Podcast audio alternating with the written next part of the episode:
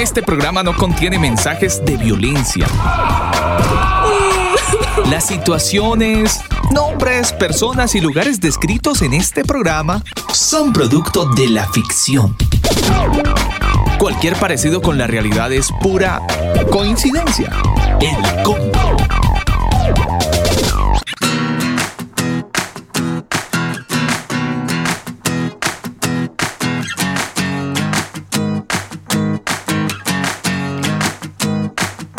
Queridos converos, muy buenas noches. Un saludo cordial para toda la gente que a esta hora del día está conectada a través de nuestra señal en vivo. Ya son las nueve de la noche, nueve minutos. Damos gracias al Señor por darnos la vida.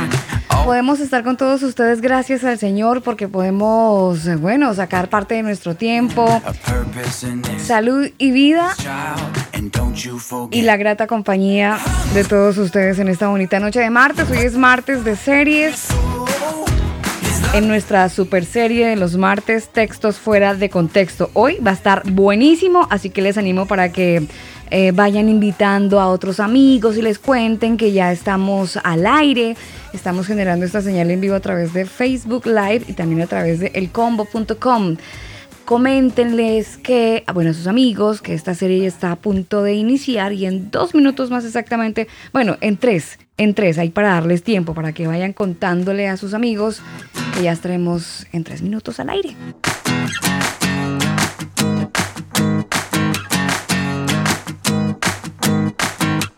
This four seasons of winter, and give to feel the sun. Always reaching, always climbing, always second guessing the timing. But God has a plan, a purpose in this.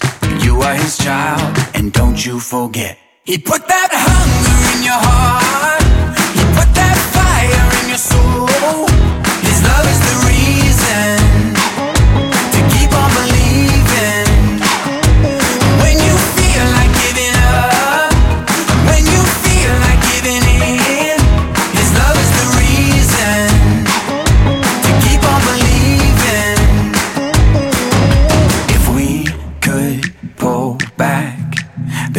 The curtain of heaven, we would see his hand on everything. Every hour, every minute, every second, he's always been in it. Don't let a shadow of a doubt take. Hold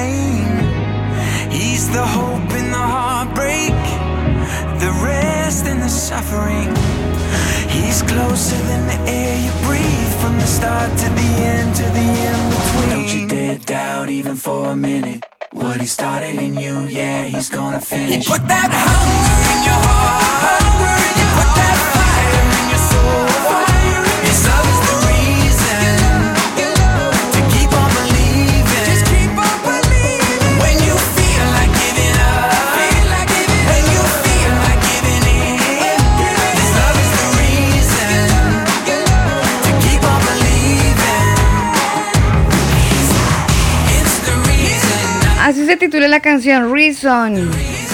Es un spoken, ya son las 9 de la noche, 13 minutos, avanzamos. Buen tiempo a esta hora de la noche con muchos ánimos. Y con unas ganas, ustedes no se imaginan. Así como que uno anhela rápido que lleguen las 9 de la noche. No, ay, Dios mío, por favor, por favor, que el tiempo pase volando para poder estar con toda la gente, con todos los converos y podamos eh, encontrar a la luz de las escrituras una respuesta a esas preguntas que muy seguramente se van a generar y muchas respuestas se van a generar en esta bonita noche de martes. Hoy 9 de marzo, buen tiempo hasta ahora. La temperatura es de 21 grados, la máxima hoy se pronosticó sobre los 28 grados. Generamos esta señal de radio desde Santiago de Chile y para el mundo. Aquí estamos. Ingeniero, muy buenas noches. Gusto en saludarlo. Le luce el azul, señor. Muchas gracias, Alba. Muy buenas noches para usted y por supuesto para todos los converos y toda la gente que está conectada a esta hora a través de elcombo.com, a través de manualdesonido.com y a través de Facebook. Un abrazo muy especial para todos. Eh, no puedo decir los nombres de todos porque aquí me quedaría pegado, pero ahí están. Ustedes saben quiénes son un fuerte abrazo. Iba a decir, ustedes los 22 mil y tanto que están conectados, ustedes saben quiénes son. 22 mil 300, un saludo para cada uno de ustedes. Imagínense yo saludando a todo el mundo. Sí, sí, aquí nos amanece, señor. Uy, uy, uy. Oiga, hace un rato dije eh, que empezábamos al aire y ya estábamos al aire, así que es una, una incoherencia radial. Ya estábamos al aire. Eh, me hicieron me hicieron la levantada en interno. Sí, yo dije, pero ¿cómo así? como Alba. Estamos al aire. Estamos al aire. O sea, ¿qué te pasa, chica? Vámonos para Jalisco, donde a esta hora se encuentra, como todos los martes, muy bien. Eh, yo, me lo imagino con los libros, yo me lo imagino eh, preparado. Con la lupa. Sí, con la lupa, muy bien preparado el tema de hoy. Eh, yo no sé si tendrá un cuadernillo de preguntas y respuestas, preguntas que nosotros le hacemos, pero yo creo que el cuadernillo lo tiene en la mente porque eso, la inmediatez de la respuesta es, es así como muy rápida. Eh, pero está como todos los martes el CEO de la Casa de Estudios Cielos Nuevos y Tierra Nueva, él es Antonio Miranda. Y pues eh, como siempre nos va a acompañar en esta bonita noche de combo para resolver este asunto de esta noche y el tema del día de esta serie, textos fuera de contexto. Nuestro tema del día. Hoy analizaremos textos que requieren algo más que lectura. Requieren información social, política y religiosa del tiempo y del lugar donde se escribieron. El combo te da la bienvenida a la serie. Textos fuera de contexto. Textos fuera de contexto.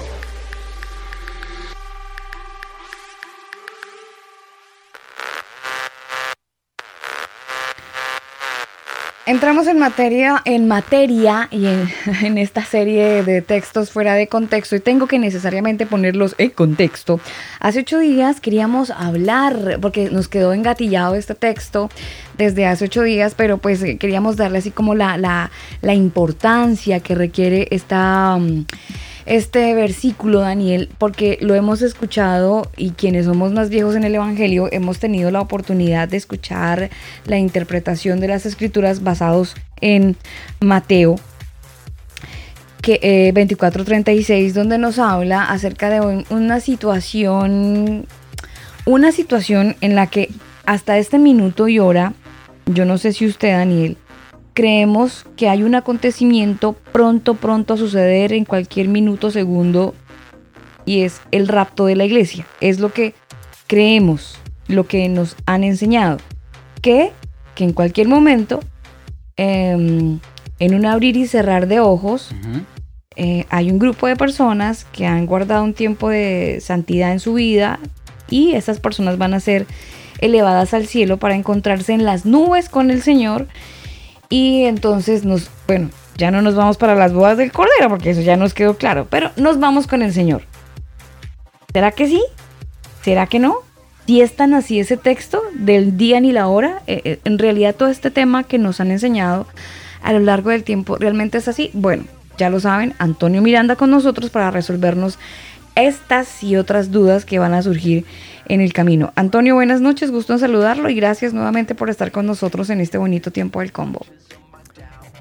Hola Daniel y Alba, buenas noches, gusto saludarles otra vez. Buenas tardes, por aquí todavía tenemos un poco de sol, así que buenas tardes desde Guadalajara. Ah, ya no está en Jalisco, Antonio. Eh, nunca estaba es la capital pero usted nunca del estado de Jalisco es, ah. es, la ciudad, es la ciudad principal de Jalisco. oiga yo estoy más perdida yo siempre juro que usted está en, Jalisco Por eso Sí, le digo Jalisco, no te me rajes. Está bien. Es como si fuera el departamento que le llaman en otros Ah, lugares. bueno, entonces Y sí. la, y la ciudad principal es Guadalajara. Mire, de todas maneras, Antonio, Jalisco. mire, yo le voy a contar un secreto a usted, pero es secreto, Antonio, ya que estamos aquí por interno.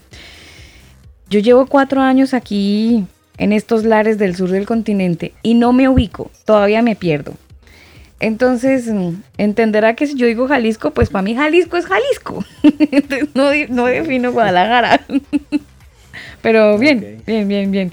Problema ahí de, de orientación geográfica. Pero es como que yo le diga, estoy en Cundinamarca. Sí, es que Cundinamarca es muy grande. me- Correcto, Jalisco es pues ya, Cundinamarca. ya, ya le caché, señor. ya le caché, caché mi... eh, fue un error lindo. Un error Un tierno. error geográfico ahí, Sí. pero ya se corrigió. Un poquito perdida, pero no pasa nada. Te va a tocar ir a conocer su sí, sí, sí, sabe que sí. Quiero ir a probar el, el so- sopole. ¿Sopole se llama, Antonio? Po- será pozole. Ah, eso. pozole. Pozole, eso quiero comer. El pozole. Sí, hay que ¿Eso, se puede, ¿Eso está dentro de lo permitido o no?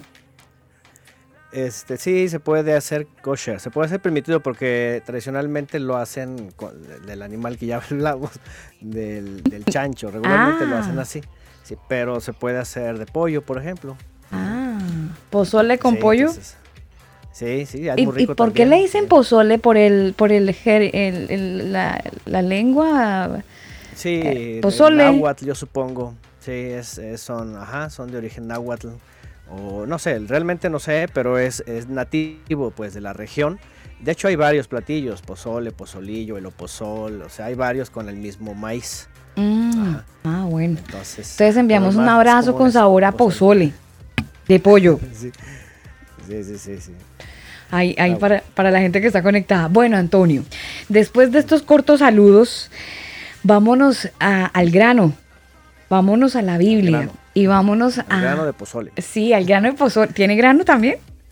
Sí, es el- está hecho de granos, del maíz, exactamente. Ah, bueno, entonces vámonos a ese, a ese otro granito. bueno, Antonio, nos habíamos quedado eh, pendientes de poder desarrollar este texto el martes pasado, pero el tiempo no nos dio y queríamos dedicarle así como extendernos en la palabra y hoy, gracias al Señor, tenemos la oportunidad. Mateo 24 es ese, ese, ese mm, capítulo, Daniel, que sí o sí, eh, cuando uno llega al cristianismo y los primeros pasos, Mateo 24, señales antes del fin, ya usted sabe a qué se atiene. Porque... Bueno, y, y sin hablar de lo que nos han dicho los, las películas, ¿no? Películas y documentales y todo lo demás. Sí, sí, sí, claro. Entonces, siempre nos han enseñado acerca de un acontecimiento o el mismo título de Mateo 24, que son señales antes del fin. Y hay una serie de cosas que describe Mateo 24, donde pues obviamente ya eh, ustedes que lo han leído, pues habrán ya sacado sus conclusiones. El versículo 36, que continúa de esas señales antes del fin, dice, pero el día ni la hora nadie lo sabe, ni aun los ángeles de los cielos, sino solo mi Padre, refiriéndose a ese momento cuando venga el Señor, cuando venga el Señor. Eh, Antonio, eh, decíamos la otra vez que eso parece que tiene como un contexto cultural, ¿no? Y, y tiene algo que no es como tan real o como tan tácito, tan literal. ¿Hasta qué punto el, pensar que el día ni la hora nadie lo sabe y, y que todos lo creemos así, como le dije al, in- al inicio del programa, yo creo que en cualquier momento yo estoy aquí y, o en cualquier otro lugar y de repente me desaparezco. Claro. ¿Me vuelvo invisible? Eh. No, me desaparezco porque es el rapto de la iglesia, entonces yo creo que voy a ser raptada. Si no me muero, pues voy a ser raptada. Es lo que yo creo hasta este minuto, Antonio. Bueno, eh, hay, mm, yo pienso que el problema radica en el acontecimiento de los hechos, no tanto el hecho, porque la vez pasada que, que pincelamos por ahí el tema, eh, mencionamos algunas cosas, ¿no? Y yo creo que es necesario también aclaremos este, nuestras creencias, ¿no? Porque en efecto todos, todos creemos en base a lo que leemos también que esperamos de regreso al Mesías. Eso es creo que de la mayoría de los que estamos aquí, si no es que todos. Excepto creyentes preteristas, porque también sepan que está este, este, esta sección de creyentes que dicen que ya, ya ocurrió todo hasta el año 70 y este, ya pasó todo y ya, ya se vive en, en, la nueva creación, ya se vive restaurados, todo, que ya, ya vino todo. Entonces, bueno, los que creemos, según lo que leemos, que hay acontecimientos evidentes y, obviamente comprobables o no comprobables que ocurrieron o no ocurrieron, y que creemos que el Mesías regresa, ajá, sabemos que va a haber una resurrección de los muertos, por cierto. Pablo también lo menciona, el Mesías lo menciona, eh, Apocalipsis lo menciona este, una resurrección. Eh, entiéndase también eh, que cada creyente que muere, porque también por ahí hay otros textos fuera de contexto, o más bien malas interpretaciones, que hay quienes creen que muerto el individuo, pues se va al cielo, ¿no? O, se hace un ángel, o yo que sé, hay diferentes creencias, ¿no? Pero la escritura dice que todos vamos al sepulcro, la única diferencia es de que eh, al final se va a dictar quién sale para vida eterna y quién sale para muerte eterna. Entonces, bueno, primero basados en que Él regresa y que, según el orden, tanto que menciona el Mesías en aquel día, de la resurrección, tanto como menciona Pablo de Tarso, primero los muertos en el Mesías y luego el que cree, el creyente. Ahora, aquí también eh, no está de más recordar que no se trata nada más el que cree, ¿sí? porque ya dijimos que muchos creen y en aquel día muchos dirán Señor, Señor, y bueno, ese ya es otro tema que ya hemos tocado. Pero bueno, el que realmente cree, es fiel, ha sido observante, ha guardado santidad eh, y además, eh, según lo que dice Pablo, no está en tinieblas, ¿verdad? Este, no le va a agarrar de sorpresa. Pero bueno, eh, entendí, según lo que dijo Alba en la entrega anterior, que el texto lo refieren en el cristianismo como, como el rapto secreto y que puede ser en cualquier momento de la vida. Eh, eh, aquí viene el problema. Si bien creemos que regresa, va a haber resurrección y luego, y luego transformación de los que están o estemos vivos para que en ese momento haya eh, el juicio, la sentencia final, este, pues entonces quedaría, quedaría con problemas por la interpretación de, eh, de, un rapto secreto, sobre todo lo que se menciona en el dispensacionalismo, un rapto secreto pretribulacionista o pretribulatorio, dependiendo, o antes de la tribulación, pues. Ah, ah, sí, eso quería decirle, Antonio, si podemos definir esos términos, porque algunos de repente los digerimos, pero otros van a decir, eso, eso suena más difícil que pozole. Entonces no lo van a definir. Como Nabucodonosor. Claro, exacto. No, no, eso le iba a decir, como el papá de Nabucodonosor que sí está más en vainas. sí, sí, sí. Sí, es importante este, eh, mencionar esto, ¿no? Porque eh, es un tema muy, muy eh, amplio, con un montón de definiciones. Eh, yo creo que todos, como, como dijo Alba al principio, eh, en el primer momento que, que pisamos la, iglesia o los que nacieron ahí, ¿verdad? Han crecido familiarizados con Mateo 24, en efecto, las señales y todo esto, y el rapto, ¿verdad? Y, anticristo. Bueno, obviamente Mateo, eh, y eso es algo importante, Mateo no habla nada de anticristo, no, habla nada de tratado de paz, no habla nada de milenio futuro, ni de reinado, o sea, nada, nada.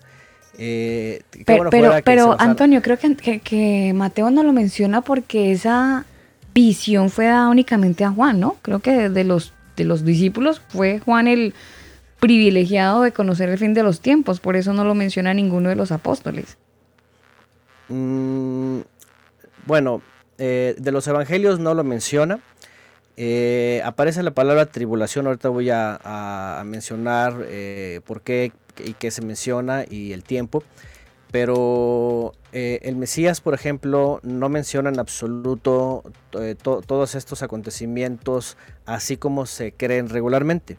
Lo que iba a decir es de que más bien lo mencionan los apóstoles. En realidad, los apóstoles lo mencionan. Y, realmente Juan, Juan en Apocalipsis, en las visiones, eh, es un tema en alegorías y en simbolismos este, que va desarrollándose por dos mil años, por esta edad presente.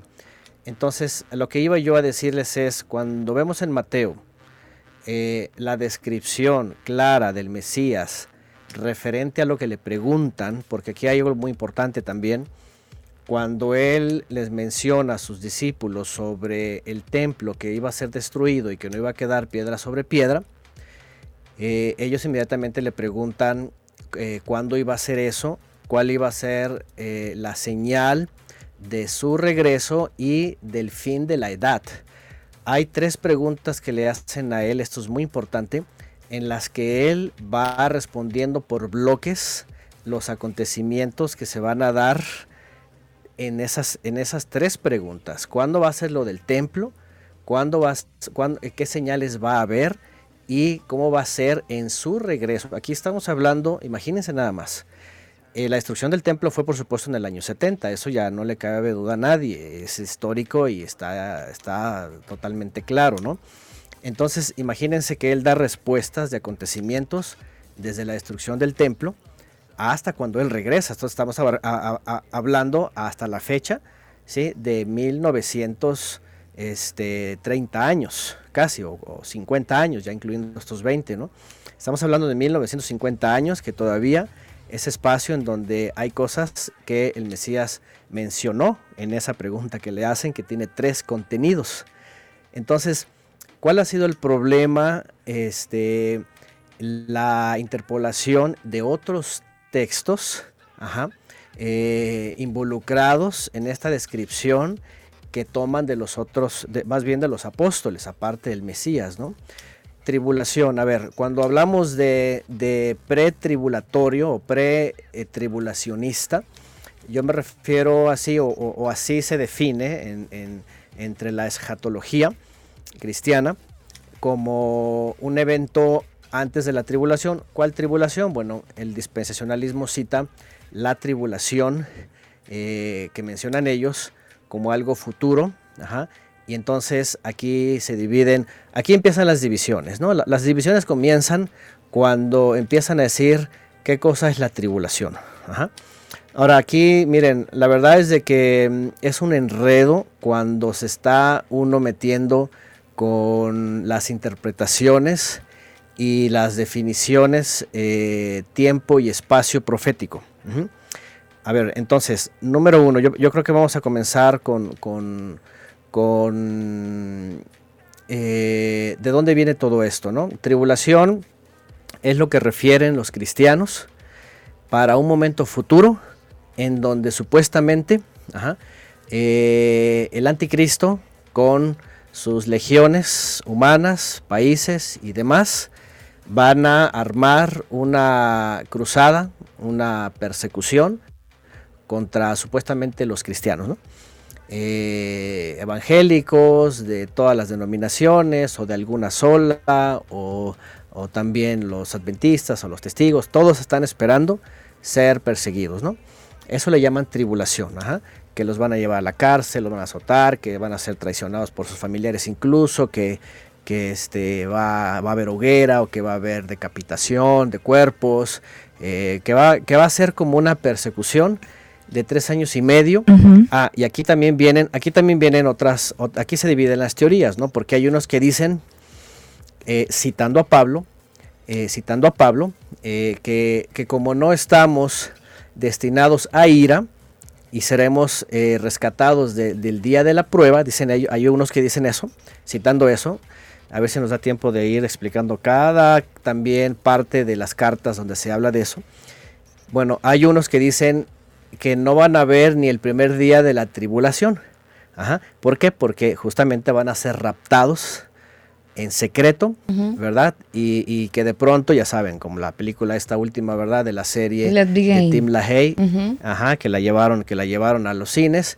Que, que, pues va a haber accidentes de aviones y de trailers y de todo. O sea, o sea Antonio, en este minuto usted dice, eso es falso, fake news. Lo, fake news en el momento que estoy diciendo la interpretación dispensacionalista, pretribulacionista siete años antes, que ellos dicen, y que de pronto, en ese momento, dicen ellos, eh, se está dando el tratado de paz y comienzan tres años y medio de paz supuestos. Antonio, pero permítame que le interrumpa, discúlpeme. Sí. Eh, de todas maneras, se habla de esta pretribulación, que son los, hablan de los siete años, ¿no? Entonces, tres años y medio eh, de, de todo paz y amor y luego tres años y medio de todo heavy. Esa pretribulación, algunas personas eh, la, la combinan o hacen una idea de ella bajo la figura del anticristo. Entonces, bajo la figura del anticristo, sí o sí, algunas personas que están abordando esta teoría dicen, todos los cristianos que estemos en el planeta antes del rapto vamos a vivir una parte de la tribulación. Porque en ese tiempo va a llegar el anticristo y va a dejar la embarrá, como dirían los chilenos. Entonces, ¿realmente están así? ¿Esa pretribulación incluye el, tiempo, la temporada del anticristo? ¿Es eso lo que nos quieren decir? Bueno, según esta teoría, eh, y aquí esa es la otra, por eso les decía, los primeros son, dicen que son, se van a ir siete años antes. O sea, de hecho, de hecho todos estos grupos, este, sin querer, están eh, determinando supuestamente cuándo va a regresar el Mesías. Un grupo dice que se van a ir siete días años, siete, perdón, siete años antes, que es lo que le llaman la última semana de Daniel. Otro error. Lo, que yo estoy dando ahorita respuesta es, es eh, eh, cómo son las teorías. Y a mí me gustaría ahorita hablar de dónde salieron todas estas teorías, cuáles fueron sus autores y por qué se cree en los últimos casi 80 años, 70 años todo esto. Bueno, estoy dando respuesta a las teorías que ya de por sí están torcidas. según lo que yo he estudiado, y obviamente cada quien va a, a, definir esto, ¿no? Estudiando. Bueno, entonces hay unos, número uno, número uno basado en la tribulación. Ahorita les voy a decir también cuál es el problema de la famosa tribulación, ¿sí? Cosa que ya pasó, ahorita vamos a hablar de eso, si quieren enseguida que responda esto. Número uno, eh, unos dicen no nos va a tocar absolutamente nada, ni ver el primer día. ¿Por qué? Porque nos vamos a ir justo en el momento que empiezan los tres años y medio de paz. Otros dicen que van a estar los tres años y medio de paz y que va a ser como que la última oportunidad para que se pongan bien, bien cristianos. Y que los que le flojeen, mm. dicen ellos, bueno, a los tres años y medio, entonces dicen los otros que se van a ir en el rapto secreto y que se van a quedar los cristianos fríos, tibios, que no fueron a la iglesia, etcétera, que todo eso, y que ellos iban a pasar la supuesta tribulación de tres años y medio cuando el anticristo que va a perseguir y no sé qué tantas cosas. ¿ah? Y entonces, este, pues que unos van a morir, que, va, que, su pago va a ser la vida, pues para que eh, al final eh, venga la vida eterna, ¿no? Entonces estas teorías finalmente detonan en a los siete años o a los tres años y medio, dependiendo de dónde partan, aparece supuestamente, ¿verdad?, el Mesías y entonces este, viene a destruir el anticristo, el sistema del mundo, el, gobierno mundial y todo eso. Ya viene con los raptados, ya viene con los que se fueron siete años antes o, tres años y medio antes, y hay resurrección, todo, entonces viene a reinar Cristo a la tierra y pone en orden todo y viene todo lo que le llaman el, milenio, ¿no? O el reino este, milenial, ¿no? Todo esto eh, que está también obviamente este, marcado con un anticristo, con este eh, Moisés y Elías, supuestamente que van a aparecer. ¿No son los dos testigos? Que, en lo que mencionan, ¿verdad? Se toman de Apocalipsis mm. para decir que los dos testigos son Moisés y Elías, que en la Biblia nunca dice que son Moisés y Elías. Eh, eh, eso sí siempre ha sido este una echada de globos de todos los teólogos de, de, 100 años para acá. Todos han echado globos con mm. respecto a sus nombres, ¿no? Mm, sí, yo pienso que tiene más tiempo. ¿eh? La, teoría, miren, eh, bueno, quiero primero hablar sobre la tribulación y, después quiero eh, eh, compartirles, y esto es de dominio público, todos pueden investigarlo y encontrarlo, cómo surge el dispensacionalismo, porque el dispensacionalismo, como la mayoría sabe, los que no saben, es una enseñanza o doctrina escatológica de las edades de la humanidad, supuestamente, eh, divididas en siete, y que eh, la sexta, dicen ellos, de hace dos mil años para acá, es la dispensación de la gracia. Yo creo que eh, no hay cristiano que no sepa o que se escape a haber creído que está en la dispensación de la gracia. Yo creo que todo cristiano tiene bien implantado ¿verdad? Este, esta doctrina en su cabeza, que están en la dispensación de la gracia, así se le llama. Dicen ellos que están en la gracia, que es la dispensación número 6, y dicen que falta la dispensación número 7. ¿De dónde se sacan esto? En la Biblia no viene. Eh, no hay en ningún lugar esto dispensaciones. Hay una palabra que se traduce a nuestros idiomas que viene del griego y del latín, ¿verdad? Eh, a dispensación en una de las cartas de Pablo, pero Pablo no está hablando de dispensaciones, ni de siete, ni de estas. Eh, Pablo está hablando de la administración del tiempo de la profecía cuando el Eterno hace venir al Mesías y lo va a hacer traer de regreso. Se conoce, se reconoce como fundador a este tema del, del dispensación, dispensacionalismo al señor John Nelson Darby en 1800 a 1882 aproximadamente. Bueno, eh, sí, hay varios... El, apóstol Nelson Antonio, acuérdese que le fue de los 13. hay, hay varios autores. ¿eh? Después, sí, después le siguió Lewis Sperry Chafer en 1871. Ah, sí, también Scottfield. También Scottfield. Sí, también Tim LaHaye de los más recientes. De hecho, Tim LaHaye, pues, Tim LaHaye es el que vino como... Más hollywoodense. sí, no, no, no, o sea, vino a aprovechar toda esta, toda esta teoría o hipótesis, yo le podría llamar hasta fábula, porque, porque él la, explotó pues en, revistas, ¿verdad? Sí, hasta el cine. El hombre fue de los evangélicos, ha sido de los evangélicos más reconocidos en Estados Unidos tiene incluso, ¿verdad?, el reconocimiento honoris causa. O sea, imagínense nada. O sea, yo, yo aquí es donde pregunto, ¿cómo? ¿Cómo es posible que a un individuo con este tipo de información, de fábulas, de, distorsiones y digo, yo les voy a ir presentando lo que yo veo en la escritura, no es mío, es muy claro en la mm. escritura, pero como un, personaje como este, es como en la industria musical, ¿no? Hasta reciben Grammys y todo esto, yo digo, pero no saben, o sea, qué, está, qué están qué están otorgando, igual este honoris causa, o sea, ¿de qué? De, fábulas, de mentiras, de tergiversaciones, de doctrinas. Entonces, y, hablando, de fábulas, hablando de fábulas, Antonio, acuérdese que Berhoff, Berhoff eh, él en el libro de que se titula Systematic Theology, página 332, es donde viene el tema de ahí para acá, el tema de la iglesia como esposa de Cristo.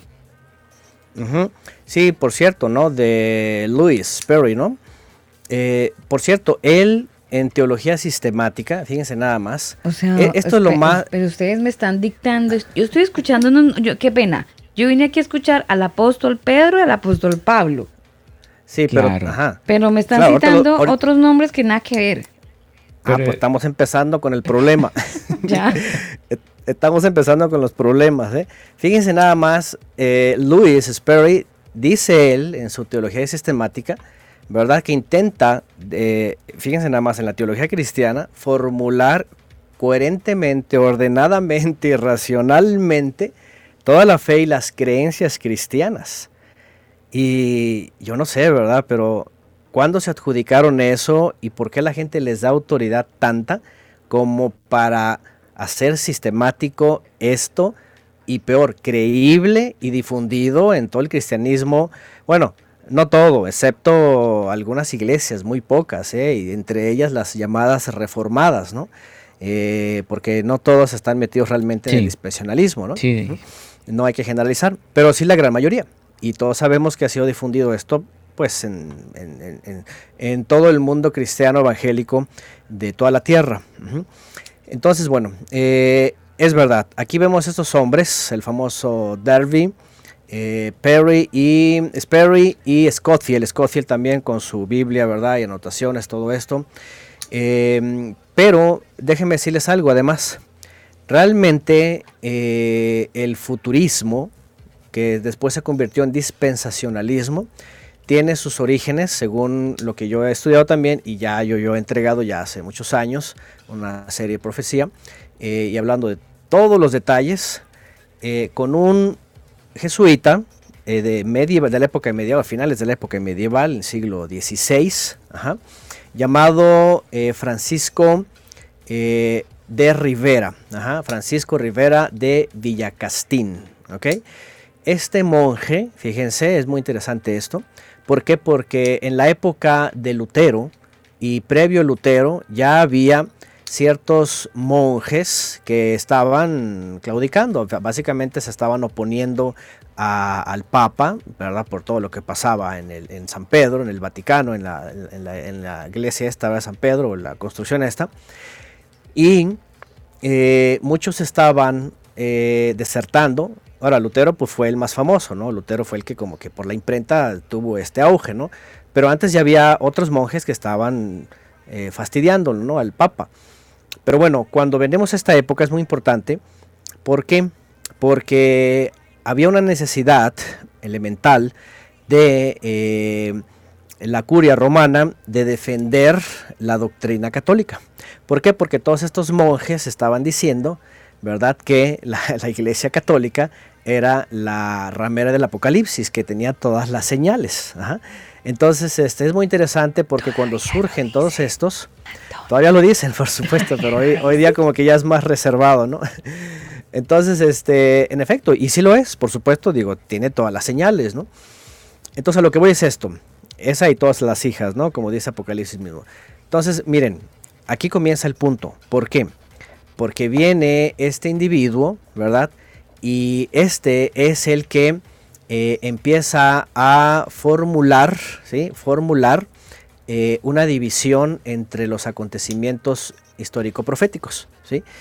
Y eh, con el fin, ¿verdad?, de un poco librar a la Iglesia Católica, ¿verdad?, de esta acusación, entonces él lo que empieza a, a hacer es acomodar ciertas piezas, ¿verdad?, para entonces este, hablar de un supuesto anticristo en el futuro. ¿Por qué? Porque, porque muchos en la época medieval decían que el papado era el anticristo, ¿sí?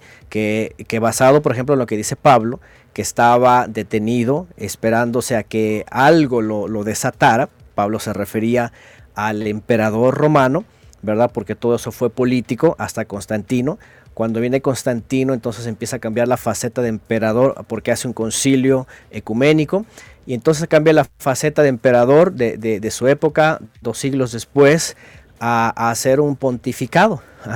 Entonces ahí es cuando se expresa en la famosa figura anticrística, ¿no? O, alguien, alguien que se pone como en lugar del Mesías, pues a nivel global, ¿no? En todos los creyentes. Entonces, bueno, esto se, se acusaba en toda la época medieval y lo que viene Francisco de Rivera a hacer es decir que no, que la figura anticrística o el anticristo vendría en el futuro.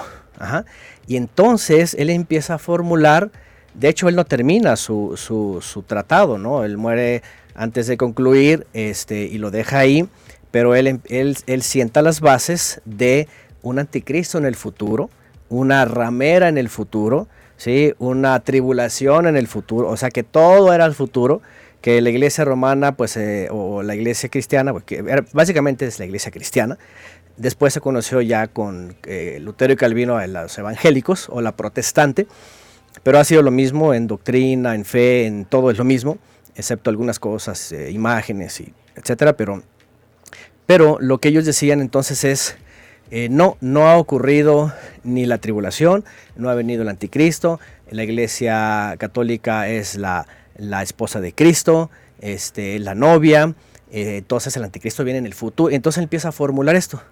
Aunque su trabajo queda realmente un poco incompleto, un tanto incompleto, pues es justamente ya más adelante cuando en el siglo XIX, mediados, viene este, de hecho a principios del siglo XIX, viene Darwin, viene John Nelson Darwin y adopta justamente esta interpretación.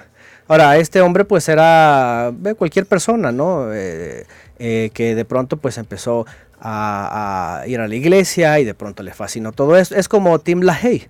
Tim LaHaye en su biografía dice que, que él eh, cuando su padre muere, que él estaba muy chico, dice que quedó impactado con las palabras del pastor en el funeral que dijo que Cristo va a volver y, va a, obviamente que citó la escritura, ¿no? Va a ver la resurrección de los muertos, todo esto. Entonces él desde ahí se impactó y empezó y por eso se metió mucho en todo esto.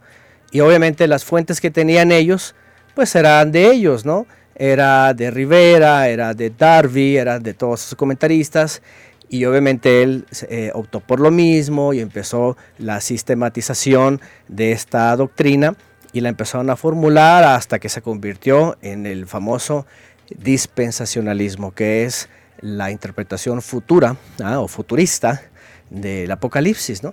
que básicamente, en teoría, se basa en Apocalipsis, los primeros capítulos eh, ya ocurrió, y, a partir del 4 en adelante, todos se cumplen, todos, todos, todos, hasta antes de la venida del Mesías, en los, en los famosos últimos siete años.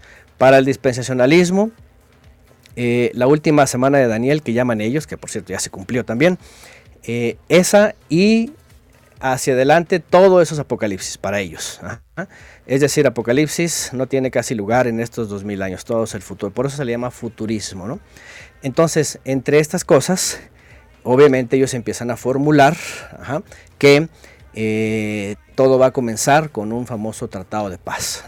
Un tratado de paz en donde va a desencadenar la última semana de Daniel, etcétera, etcétera, tribulación, rapto y todo eso, ¿no? Quería mencionarles, eh, bueno, yo no sé si ahora que estoy hablando y todos los que escuchan, eh, que estuvieron en el cristianismo o están, yo me hice maestro de esto, yo antes de, de entrar ¿Usted era de los que enseñaba que venía eh, el rapto y... Oh, sí, yo, oh, sí, yo estaba bien, convencido con eso, ¿no? Eh, pues convencido por la doctrina, no por la Biblia. Realmente mi, impacto fue cuando, cuando yo fui a leer justamente la Biblia, verso a verso y, en orden, ahora sí que sistemáticamente en orden, pues me di cuenta que justamente la, la, fábula dispensacionalista está basada en textos fuera de contexto. Toman textos de todos lados, de Ezequiel, de mm. Daniel, de Isaías, de, Jeremías de tesalonicenses se van a poca. O sea, es un enredadero que a cualquiera hace una doctrina, hasta la cienciología se forma así, ¿no? Y todo se forma así, ¿no? Los testigos de Jehová se formaron así, nomás porque dice seréis mis testigos y es, cosa para el pueblo de Israel hace 2700 años, ya son testigos. Eh, los mormones igual que porque, ¿verdad? Las tribus en América. Pero... Y todos se agarran de un lugar Ajá, para ya después, obviamente, agarrarse de todos lados para hacer una doctrina, ¿no? Antonio, pero como todo. de todas maneras no hay que negar y darle el crédito al libro de Apocalipsis en, en muchas cosas donde sí, donde hay una coherencia de repente. Eh, hablemos de este futuro inmediato, de este futuro presente. La Biblia describe un momento, al final de los tiempos, donde va a existir una marca y dice que no van a poder comprar, vender si no tienen la famosa marca.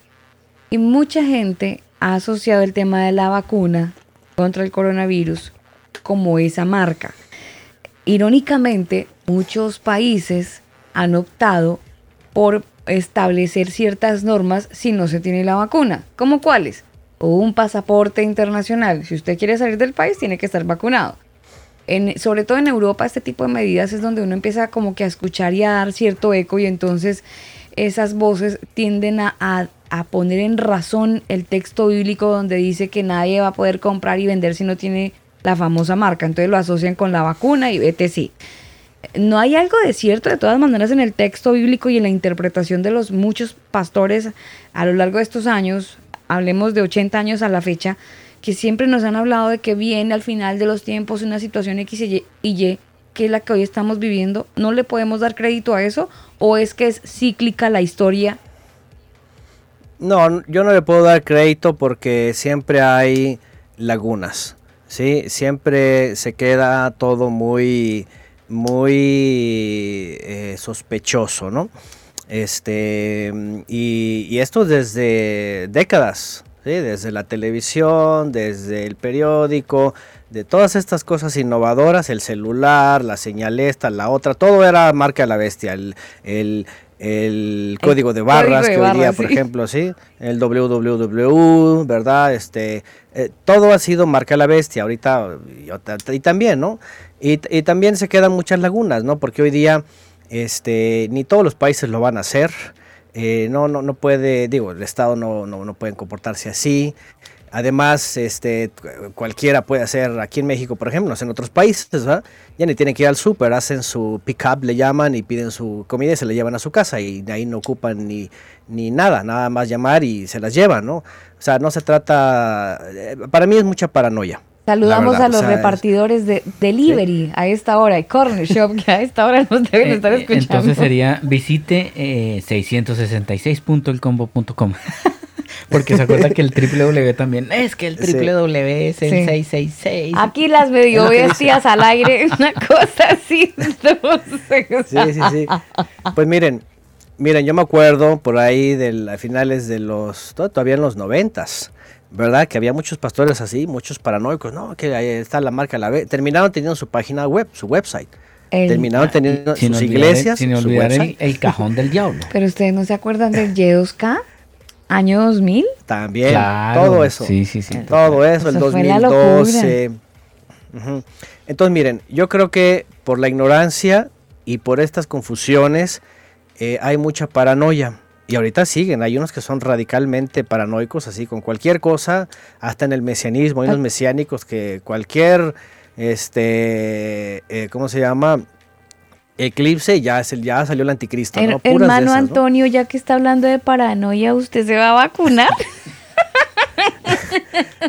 Nosotros en casa, las vacunas son un problema ¿eh? por su contenido. Nosotros en casa mis hijos no tienen vacuna, nosotros ya nos vacunamos de hace décadas, entonces este eh, no, es de que ahora, siempre, ¿no? Ya, ya, no nos vacunamos, o sea, no, no es algo que lo hacemos, ¿no? Y en México están repartiendo por todos lados, y bueno, la gente va, ¿no? Eh, pero no es ni obligatorio, aquí no es un estado dictatorial, por ejemplo, no es una este, dictadura, pues aquí no, no, no, no, va a ocurrir eso, ¿no? Aquí México es un país, este eh, pues eh, en, esa parte pues libre, ¿no? Entonces, bueno, eh, hay muchas cosas que se han caído en la paranoia justamente por esta teoría, ¿sí? O hipótesis, ¿sí? y es lamentable porque hay muchos creyentes y de hecho ha habido de todo, ha habido reacciones, ¿sí? Por ejemplo, yo en las iglesias conocí gente que decían, bueno, este, ¿qué importa? Que me toque a mí la tribulación, ahí sí me voy a probar, ahí sí me voy a poner eh, firme, ¿no? Eh, así como diciendo, bueno, no me voy a ir y mientras vivo la vida y me, alegro, ¿verdad? Me relajo, ya a la hora, ahí, entonces ahí sí. Ahí ya me pongo a cuenta, si ahí, aunque sufra, pero para ser salvo, ¿no? Pero mientras, pues la vida loca, ¿no? Hay otros incluso, ¿verdad? Este, que, que van a tener la oportunidad eh, después, eh, una vez ya este, la tribulación en el milenio. Incluso hay unos, hay una doctrina que dicen que los que sobrevivan en la tribulación y pasen al milenio, ahí también pueden tener la oportunidad de ser salvos. Que sí, claro. les va a predicar y es pura locura. todo, eso es antibíblico. Tribulacionistas, creo que se llaman, los post-tribulacionistas. Que, que, van a estar en el milenio, entonces nos describen Mateo, eh, perdón, Apocalipsis 20 y y de ahí arman toda, toda pues, la, doctrina, ¿no? La doctrina de los post-tribulacionistas. Sí. eso es lo que les digo, o post-milenialistas, ¿no? Ahora, también aquí hay dentro del especialismo este tema del milenio, ¿sí? El milenio literal, ¿eh? El milenio en Apocalipsis que lo toman como literal, mil años, ¿sí? Este es otro problema porque Apocalipsis es un libro de alegorías, de símbolos. O sea, no pueden pensar que mil años eh, son literales, que una bestia va a salir como Godzilla, ¿verdad? O va, a venir King Kong o cosas de estas, ¿no? Es posible que vaya a haber alacranes volando o caballos con pelo largo, eh, que a veces se imaginan cosas así. Entonces, Apocalipsis es un libro de figuras, es como el libro de Daniel. Daniel cuando va a interpretar el sueño de Nabucodonosor, Nabucodonosor le dice, oye, vi esto, y Daniel le dice, ay, pues fíjate que es un, es un egipcio, ¿verdad? Que anda con la cabeza de oro y va a venir a esto. No, o sea, eh, Daniel pide sabiduría y el Eterno le revela que todas las figuras que él vio son símbolos. ¿Sí? Representan naciones, representan imperios, representan reyes, representan tiempos, representan cosas. Apocalipsis es lo mismo, o sea, es, es, es eh, inverosímil agarrarse Apocalipsis y querer entenderlo literalmente. Y eso es lo que hace el dispensacionalismo. El dispensacionalismo, además de futurista, ¿verdad? O sea que todo lo pones el futuro a partir de la famosa, el primer, de la semana, el primer día de la última semana. Aparte, todo es literalista. ¿No? Por eso hablan de los dos testigos, los quieren ver físicos, que se mueran, que resuciten, quieren ver físicamente todo. Entonces es un grave error, ¿sí? De interpretación. Por eso les digo, ¿cómo es posible que alguien reciba honoris causas, verdad? Nada más por, su, por sus fábulas, ¿no? Digo, y, los que muestran la verdad no son reconocidos para nada, ¿no? Mm. Entonces, bueno, quiero eh, que yo, yo, yo, espero que todos los que escuchen tengan la idea del, del dispensacionalismo, ¿eh? porque yo he hablado de esto en, en mis entregas a través de mi sitio, pero déjenme decirles que incluso hay personas que han pasado en el cristianismo y no conocen ni siquiera el dispensacionalismo como es, solamente saben que la tribulación y el rapto y el Cristo y todo esto, ¿no? El, la boda y luego el milenio, ¿no? Mm. Pero no saben exactamente este, cómo está formulado y además sus variantes, porque también tiene variantes, ¿no? Hay un pleito entre ellos. Como dijimos hace rato, por ejemplo, hay unos que se van justo comenzando la última semana, otros a la mitad y otros al final, ¿no?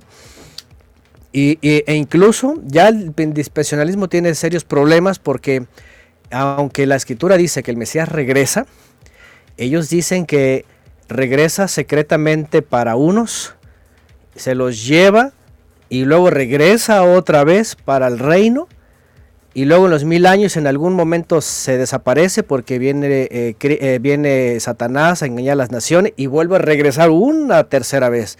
Y tú dices, espérame tantito, donde hay cuatro veces que viene y regresa, incluyendo su primer venida. Entonces el dispensacionalismo tiene serios problemas, ¿verdad? Porque lo hacen venir tres veces más, ¿sí? Para raptar, para reinar y luego al final del milenio, según ellos, para destruir a Satanás. Entonces es un enredadero impresionante. Esto nunca está en la Biblia. Son puras eh, tergiversaciones y textos fuera de contexto.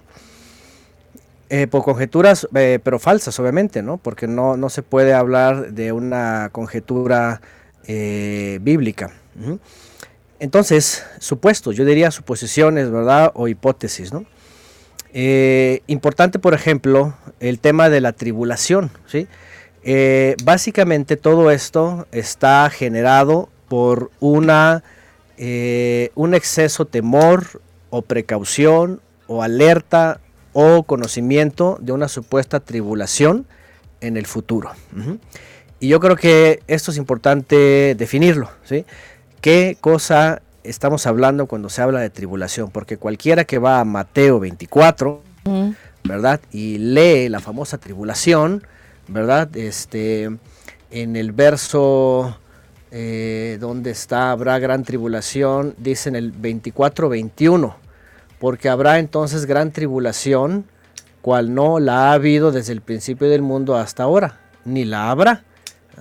Entonces, este texto lo han sacado de contexto de tiempo y espacio profético, y en el dispensacionalismo, comenzando con el jesuita eh, Rivera, ¿verdad? Lo trasladó hacia el final. Antes, en todos los siglos, todos sabían, cuando leían, claramente a qué se refería más en el libro de Lucas. Yo quisiera que me acompañaran a leer la misma descripción de los eventos, pero en el libro de Lucas, porque en Lucas es eh, más claro cuando se refiere a esta famosa tribulación, porque hay dos cosas que pasan en los eventos.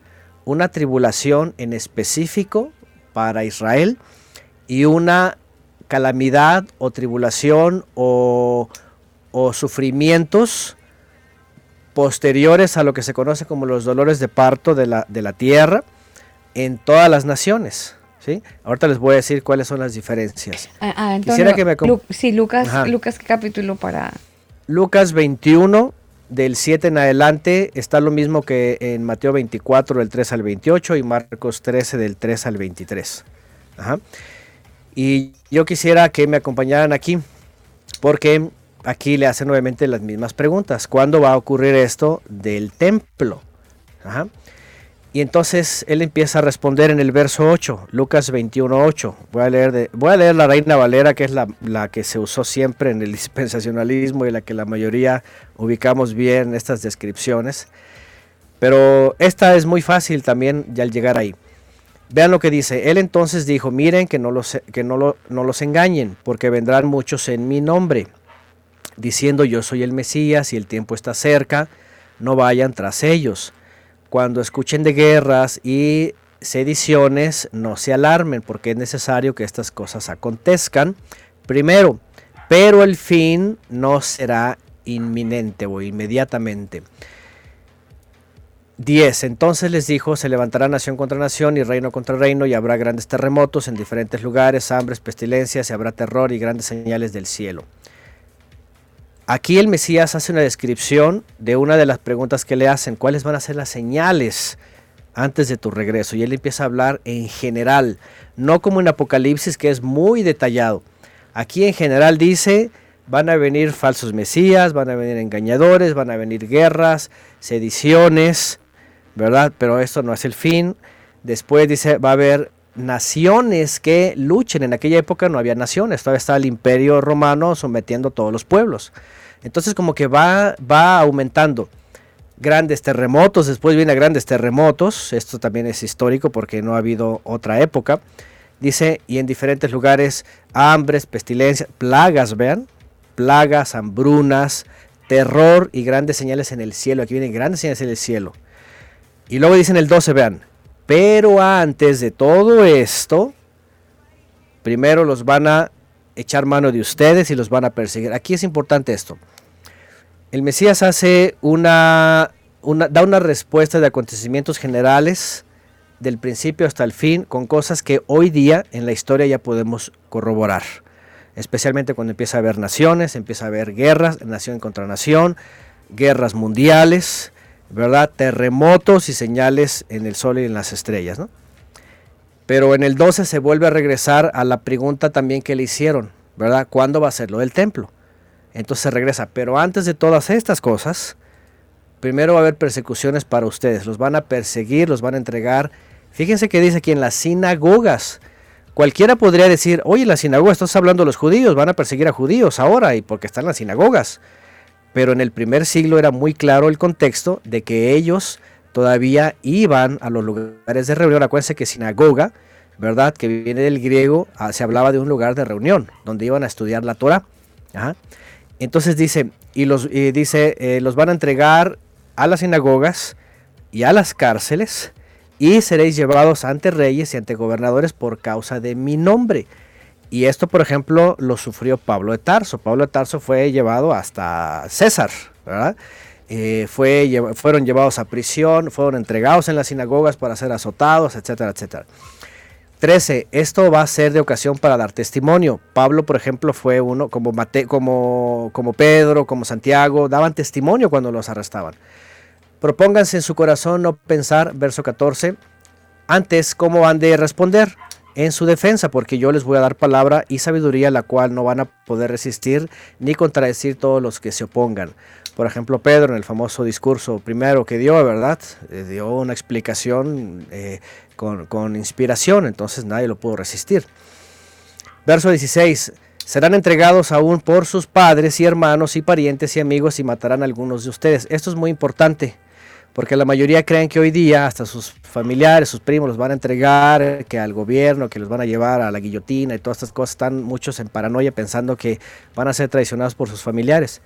Pero aquí en la descripción, en tiempo y espacio, está hablando de los discípulos, de los apóstoles, de todas aquellas primeras décadas en donde eran perseguidos, en donde ciertamente desde la sinagoga o en sus mismos familiares los denunciaban por ser apóstatas, por haber creído en Yeshua el Mesías. Entonces, eso lo vivieron ellos. Serán aborrecidos de todos por causa de mi nombre, pero ni un cabello de vuestra cabeza perecerá. Verso 19, con vuestra paciencia ganarán vuestras almas, pero cuando, ahora vean en el 20, todo eso ellos lo vivieron, fíjense, durante del, del año 33, supongamos, hasta el, 70, hasta el 68, ¿sí? Fíjense, del 33, del 34, si hablamos en términos este, tradicionales, del año 34, una vez que ya el Mesías había ascendido y estaban los discípulos llevando el mensaje, hasta el año 68 vivieron estas persecuciones, cárceles, unos fueron colgados en el madero, fueron aventados de los muros, etcétera, perseguidos. Dice, pero cuando vean a Jerusalén rodeada de ejércitos, sepan entonces que su destrucción ha llegado. Esto está registrado. Hubo unas revueltas judías en el primer siglo, desde el año 64, 65, 66, y esto estaba causando bastante estrés en el imperio, tanto que finalmente desde Roma es enviado em, eh, el ejército romano, ¿verdad? Con eh, Flavio Vespasiano, Tito y Flavio, padre e hijo, y viene todo este, este, ¿cómo se llama? Eh, sus ejércitos, ¿verdad? a sitiar a Jerusalén, está registrado, ¿sí? Y los que sabían de esto, por eso dicen ellos que el Mesías se había dicho, cuando vean a Jerusalén rodeada de ejércitos, sepan que su destrucción ha llegado. O sea ¿Qué es lo que hacen? O sea que, eh, perdón Antonio, en Lucas 21 está narrando es lo que le iba a pasar a los discípulos de ese momento. Es correcto, por supuesto. Sí, a los discípulos y a los apóstoles, a todos los discípulos, incluso los apóstoles. Pero a pues. ver, eh, eh, siempre nos han explicado que la sinopsis o la visual que tiene Mateo es diferente a la visual que tenía Lucas y así con Juan y Marcos. Eh, ¿No será más bien esta una, una, una, una forma de ver la misma palabra de Jesús y la interpretación en este caso de Lucas para como la vio un poco más cercana de repente y entonces Mateo la sintió un poco más futurista? ¿No se, le, ¿No se podría decir que cada uno le dio la perspectiva como la sintió? No, no. Eh, aparte de, que sería absurdo, la verdad, porque no, no se trata, y es que ese es otro problema, porque no puede cada quien darle la interpretación que quiera. No puede decir, ay, a mí yo lo veo como que de aquí a dos mil años, ¿no? Allá en la época de, Alba y de Daniel, ¿no? O sea, no, no pudieron uno estar pensando dos mil años después y el otro está diciendo, no, ¿sabes qué? Ya es cerquita. De hecho, Mateo dice lo mismo. Mateo dice lo mismo. Nada más me viene a Lucas porque les quiero mencionar exactamente cuando habla de la tribulación. Entonces, evidentemente es como las matemáticas, el orden de los factores no altera el producto. Aquí el orden de las descripciones y la forma que lo dicen no altera los acontecimientos que tenían que ocurrir porque el Mesías no estaba hablando al aire y ahí cáchenla y ahí interprete cada quien a su forma, ¿no? No, de hecho la misma escritura dice, ¿verdad? Que la, profecía está sujeta al espíritu de la profecía, ¿no? Y en el caso del Mesías, entonces no puede, no puede el Mesías a Mateo decirle, ¿sabes qué, Mateo? Como que tú piensas en el 2000 años después y tú, Lucas, quédate aquí en 10 años o 20 años después. Ah, entonces, no es la forma. Eh, tendría que leerse los tres evangelios, incluido Marcos, dentro del mismo marco histórico profético. Bueno, esto es histórico. Lo digo porque muchos, sobre todo en el judaísmo y en el mesianismo, están esperando que se levanten los ejércitos y vayan a Jerusalén, la rodeen y quieran todo esto. Y, es una cosa que ha estado consecutivamente los últimos, eh, que son 90 años, desde que se declaró el Estado israelí, no, 70 años, acaba de cumplir 70 años, ¿verdad? 70 y algo. Entonces, han estado creyendo los, mesiánicos primero y luego los cristianos bajo el dispensacionalismo que esto no ha ocurrido y que Jerusalén va a ser rodeada y va a ser a punto de ser destruida y luego va a venir el Cristo y va a librarla. Esto no viene en la Biblia en ningún lugar, son puras este, suposiciones del dispensacionalismo. Bueno, déjenme leerles más abajo. Ah, históricamente, Shimon de Jerusalén, se le conoce así, fue el que sustituye a Jacob Hasadig, a Jacob el justo, eh, en los creyentes en Jerusalén, se entera de que va a ocurrir esto y les dice ya llegó el tiempo de lo que dijo Yeshua el Mesías. Vienen los ejércitos romanos, van a sitiarla y en efecto ya venían. Ellos en el año 66 agarran sus cachivaches, como decimos en México, agarran sus cosas, se dicen, ¿sabes qué? Vámonos. Históricamente está reconocido por el judaísmo del primer siglo.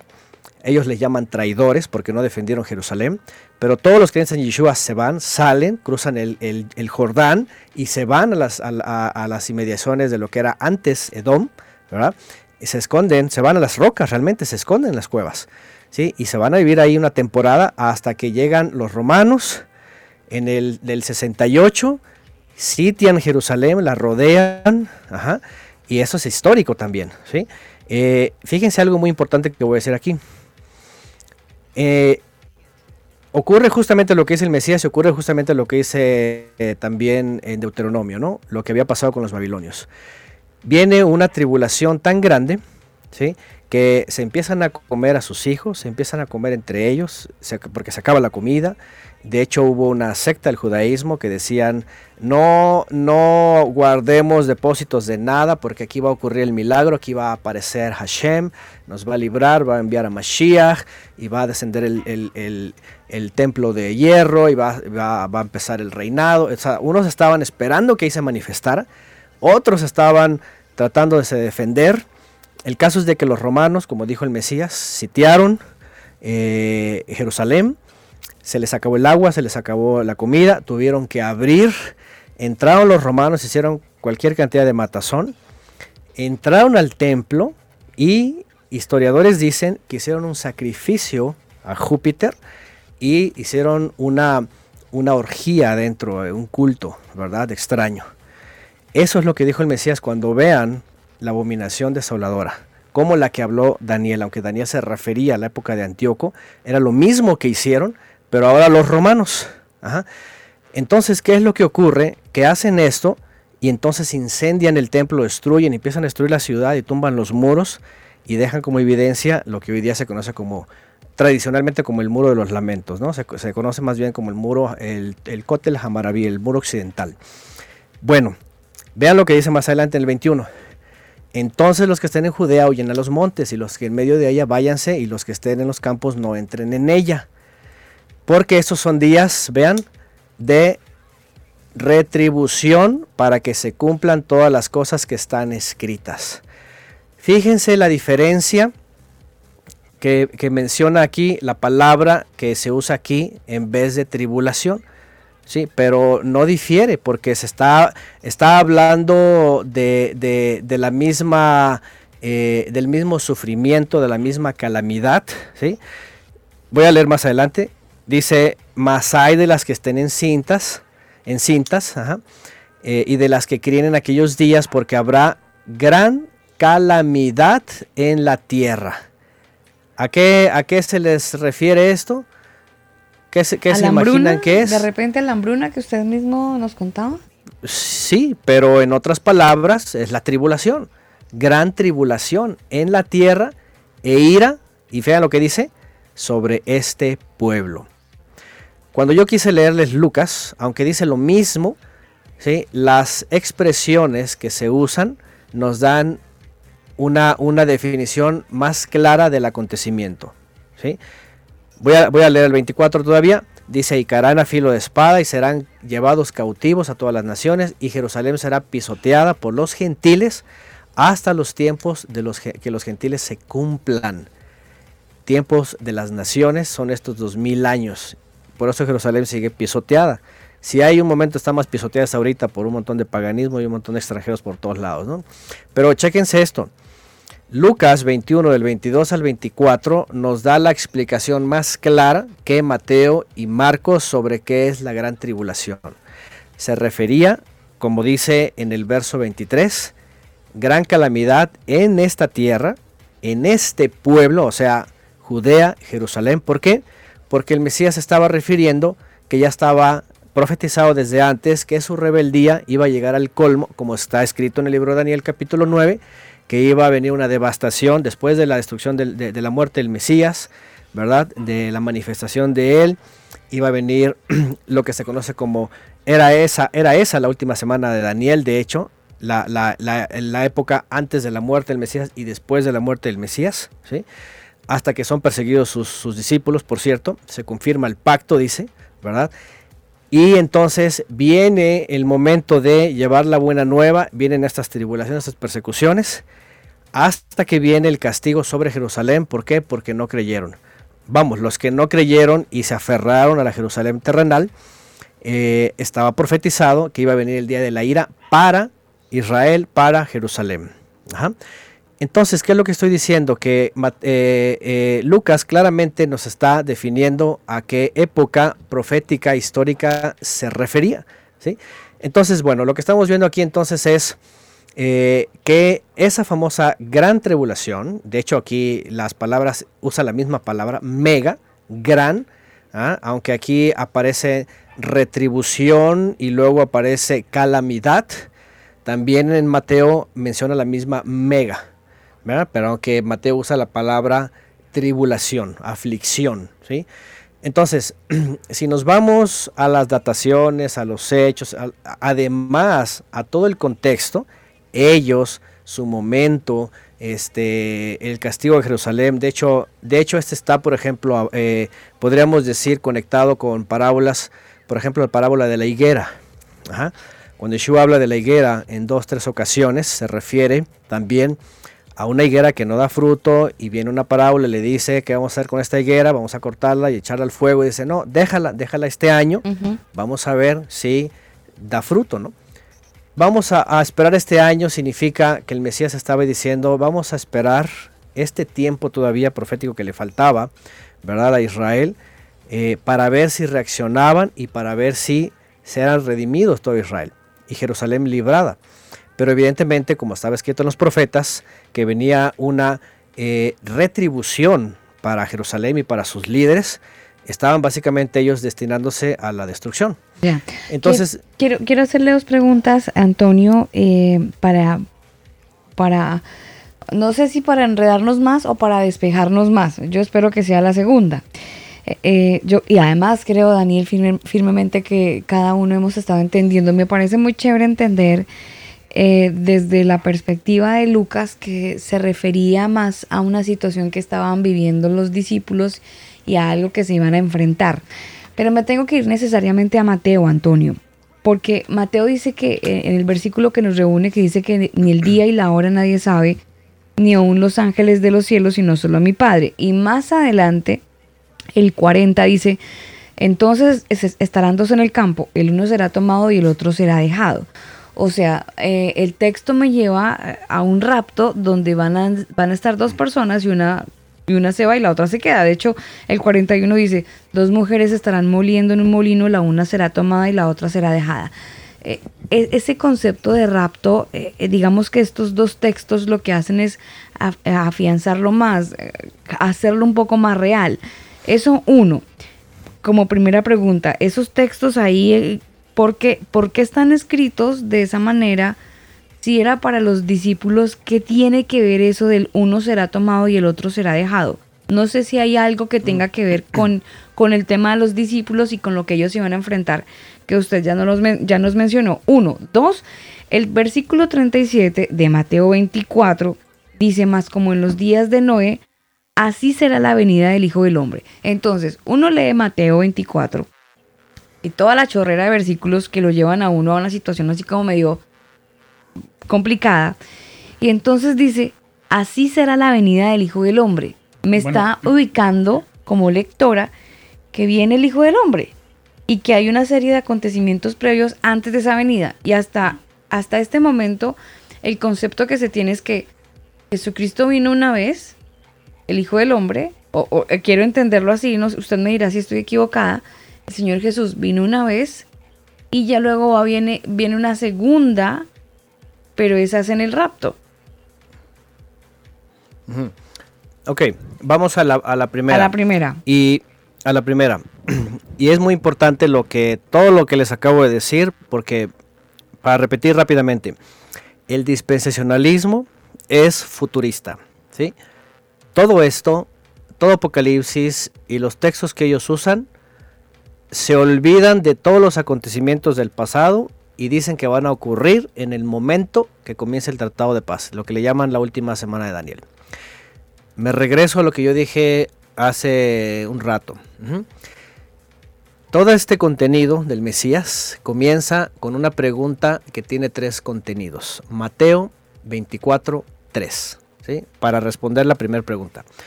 Mateo 24, 3. Bueno, primero en el 2. Dice que Él les dice, ven todo esto, de cierto os digo que no quedará aquí piedra sobre piedra que no sea derribada. ¿Ok?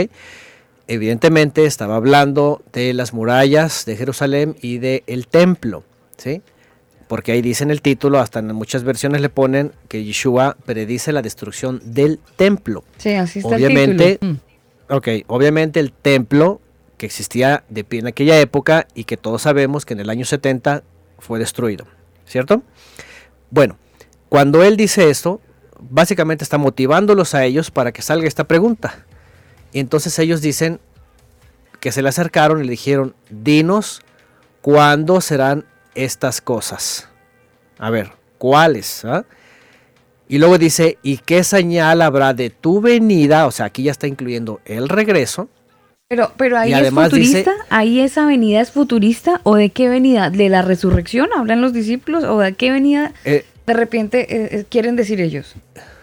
no, es que él está hablando, sí, evidentemente está hablando de lo que ya sabían, de que él iba a regresar, sí, de que él iba a ir al Padre, de que era necesario que muriera, resucitara, que fuera el Padre, ajá, y que eh, iba a aparecer para, para llevarlos a ellos, ¿no? O a los creyentes, pues.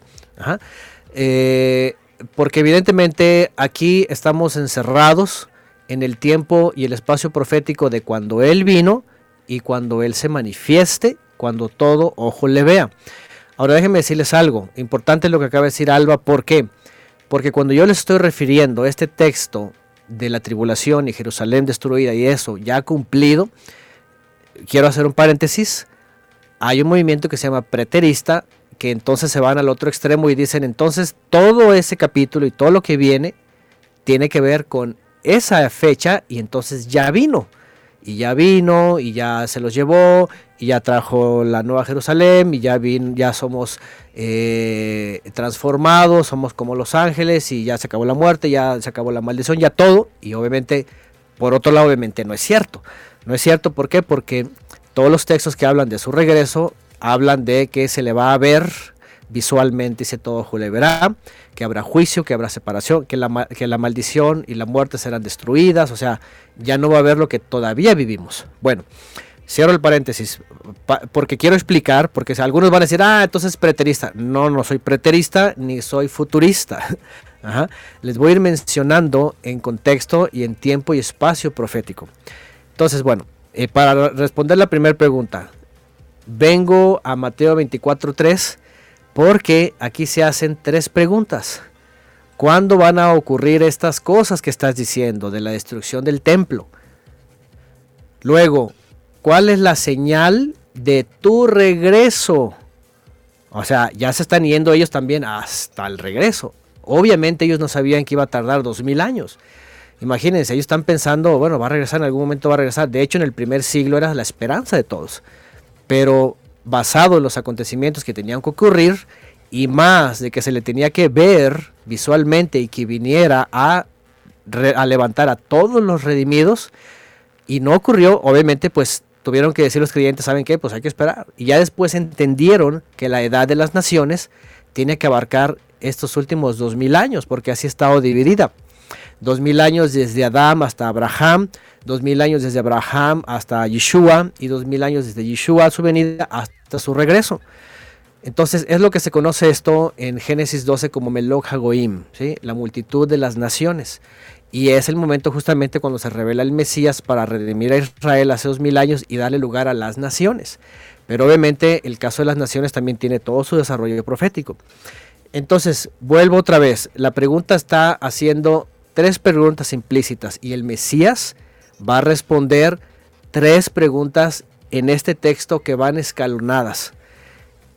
Él responde sobre la destrucción del templo, sobre las persecuciones de ellos, sobre la calamidad para ellos, sobre que se fueron a Petra, eh, básicamente es la zona donde se fueron, ellos cruzaron el, Jordán y se fueron a lo que era antes Edom, la ciudad de Petra, esos lugares donde hay rocas, se escondieron. Y, y después también el Mesías está respondiendo las cosas que van a ocurrir previo a su venida en, en, en el fin de la edad en donde ya habla de, naciones en guerra, rumores de guerra, plagas, terremotos, señales en los astros. Y adicional también va a responder lo que le preguntan, cuáles son las señales de tu venida, de tu regreso. ¿Ok? Pero, entonces para, para, responder a mi pregunta, y perdóneme que sea tan, tan cerrada de repente, a tu venida estamos hablando nuevamente, nos ubicamos en tiempo, lugar, espacio, esa fecha, en el tiempo de Jesús cuando estaba en vida caminando. Mm, no, eh, esa es la venida, de, no, aquí está hablando de su regreso, ¿sí? Cuando Él venga, sí, porque obviamente ya estaba ahí. Cuando Él, venga, cuando él venga en la resurrección o cuando Él venga como lo estamos esperando nosotros. No, por supuesto en la resurrección, porque aquí ya en Mateo, sí, aquí ya en Mateo 24 ya para esto él ya ha hablado de la resurrección, ya habló de la resurrección de los muertos, ya habló con lo de Lázaro, ya dijo, ¿verdad? Este, el que crea en mí, aunque, aunque esté muerto, vivirá. Ya fue, por ejemplo, ¿se acuerdan ese acontecimiento que llegan las hermanas de Lázaro y le pregunta a él, el Mesías, eh, ¿va a vivir? ¿Crees que la resurrección? Dice, sí, yo creo en la resurrección en el último día. ellos creían que había una resurrección, por supuesto, al fin de, de la humanidad, pero, pero evidentemente ellos estaban en una ignorancia del tiempo y el espacio porque obviamente todavía no se había destapado toda la información. Por eso viene Apocalipsis, es más, Apocalipsis viene a fin de la edad, al fin del primer siglo para darle a los creyentes parámetros de todo lo que tienen que esperar. Aquí el punto es, ellos estaban teniendo una percepción de las cosas, y no sabían cuándo iba a regresar, pero sí sabían que iba a regresar. Cuando el Mesías está respondiendo las tres preguntas, ¿cuál es lo que va a ocurrir de ese entonces hasta la destrucción del templo? ¿Qué es lo que va a ocurrir después de la destrucción del templo? ¿Y cuál va a ser la señal de su regreso el día de la resurrección? Entonces, lo que tenemos que hacer con Mateo es ir desglosando, y esto obviamente no lo vamos a hacer ahorita porque ya mucho tiempo, yo tengo, los que quieran escuchar en, mi website, ahí están de tres comentarios, pero pues son, eh, eh, hay que darse el tiempo para ir desglosando. Pero lo que yo quiero que me entiendan es que está respondiendo a tres momentos de dos mil años que comienzan con la época de ellos, que son atribulados, perseguidos, entregados a las sinagogas, a las cárceles, etcétera, hasta que viene la destrucción del templo. ¿sí? Eh, el castigo o, lo que se conoce como el día de la retribución o día de la venganza, como, como lo cita Isaías, por cierto, el día de la venganza. ¿Se acuerdan aquella vez cuando el Mesías entra a una sinagoga y lee, eh, el Espíritu del Todopoderoso está sobre mí, me ha enviado para esto, para lo otro? Y, dicen esta, eh, y él dice, esta escritura se ha cumplido, y ya no lee lo de la calamidad. Que lee, se queda hasta que lee el libro de Isaías, creo que es justamente eso. Sí, lee el libro de Isaías 61. Pero lo más interesante es de que si no mal lo recuerdo, ¿eh? a ver si alguien lo pone ahí. Pero lo más interesante es de que él ya no sigue leyendo lo del día de la calamidad. ¿Por qué? Porque no era el momento de la calamidad, era el momento de la reconciliación. Y cuando el Mesías se va y deja a sus emisarios para llevar el mensaje a Israel, era el tiempo de reconciliación. Pero como no aceptaron el mensaje muchos, y Jerusalén siguió en la necedad, entonces vino el día de la retribución, como ya estaba escrito, el día de la venganza. Que por eso dice en Mateo, eh, perdón, en Lucas 21, dice para que se cumplan 21-22, el día de la venganza, para que se cumplan todas las cosas que están escritas en los profetas. Es decir, todo iba a recaer hasta el año 70 y de hecho posterior hasta el año 123 con, con la segunda destrucción de Adriano II. Eh, todo iba a recaer en la primera pregunta que le hacen a él, en Mateo 24.3. cuándo van a ocurrir estas cosas basadas en el templo, la tribulación, la persecución, todo para su momento. La siguiente pregunta es, eh, ¿qué acontecimientos van a ocurrir antes de que regreses? Y aquí es donde entra, ¿verdad? Este, va a haber naciones que van a luchar, va a haber guerras, rumores de guerras, va a haber pestes o plagas, hambruna, y esto lo hemos visto durante todos estos siglos. Señales en, en los astros, todo esto ha ocurrido. Y la siguiente pregunta, para responder la pregunta de Alba, la siguiente pregunta es, ¿y las señales de tu venida? O sea, hablando del regreso cuando Él venga para el día de la resurrección. Y aquí es por eso que Él cita en el, en el 30 y bueno, finalmente vamos llegando al texto. Falta más que decir. Pero, tranquilo, Antonio. mira, acuérdese, que, acuérdese que la otra vez dijimos, vamos a dedicarle tiempo a ese texto porque hay harto para contar. Entonces, tranquilo. Oiga, Antonio, ah, eh, eh, eh, em, yo quería comentarle que entonces este texto, porque estoy leyendo aquí, habla el, verso 32, aprendan la lección de la higuera, cuando las hojas echan brotes, se comienzan a salir las hojas.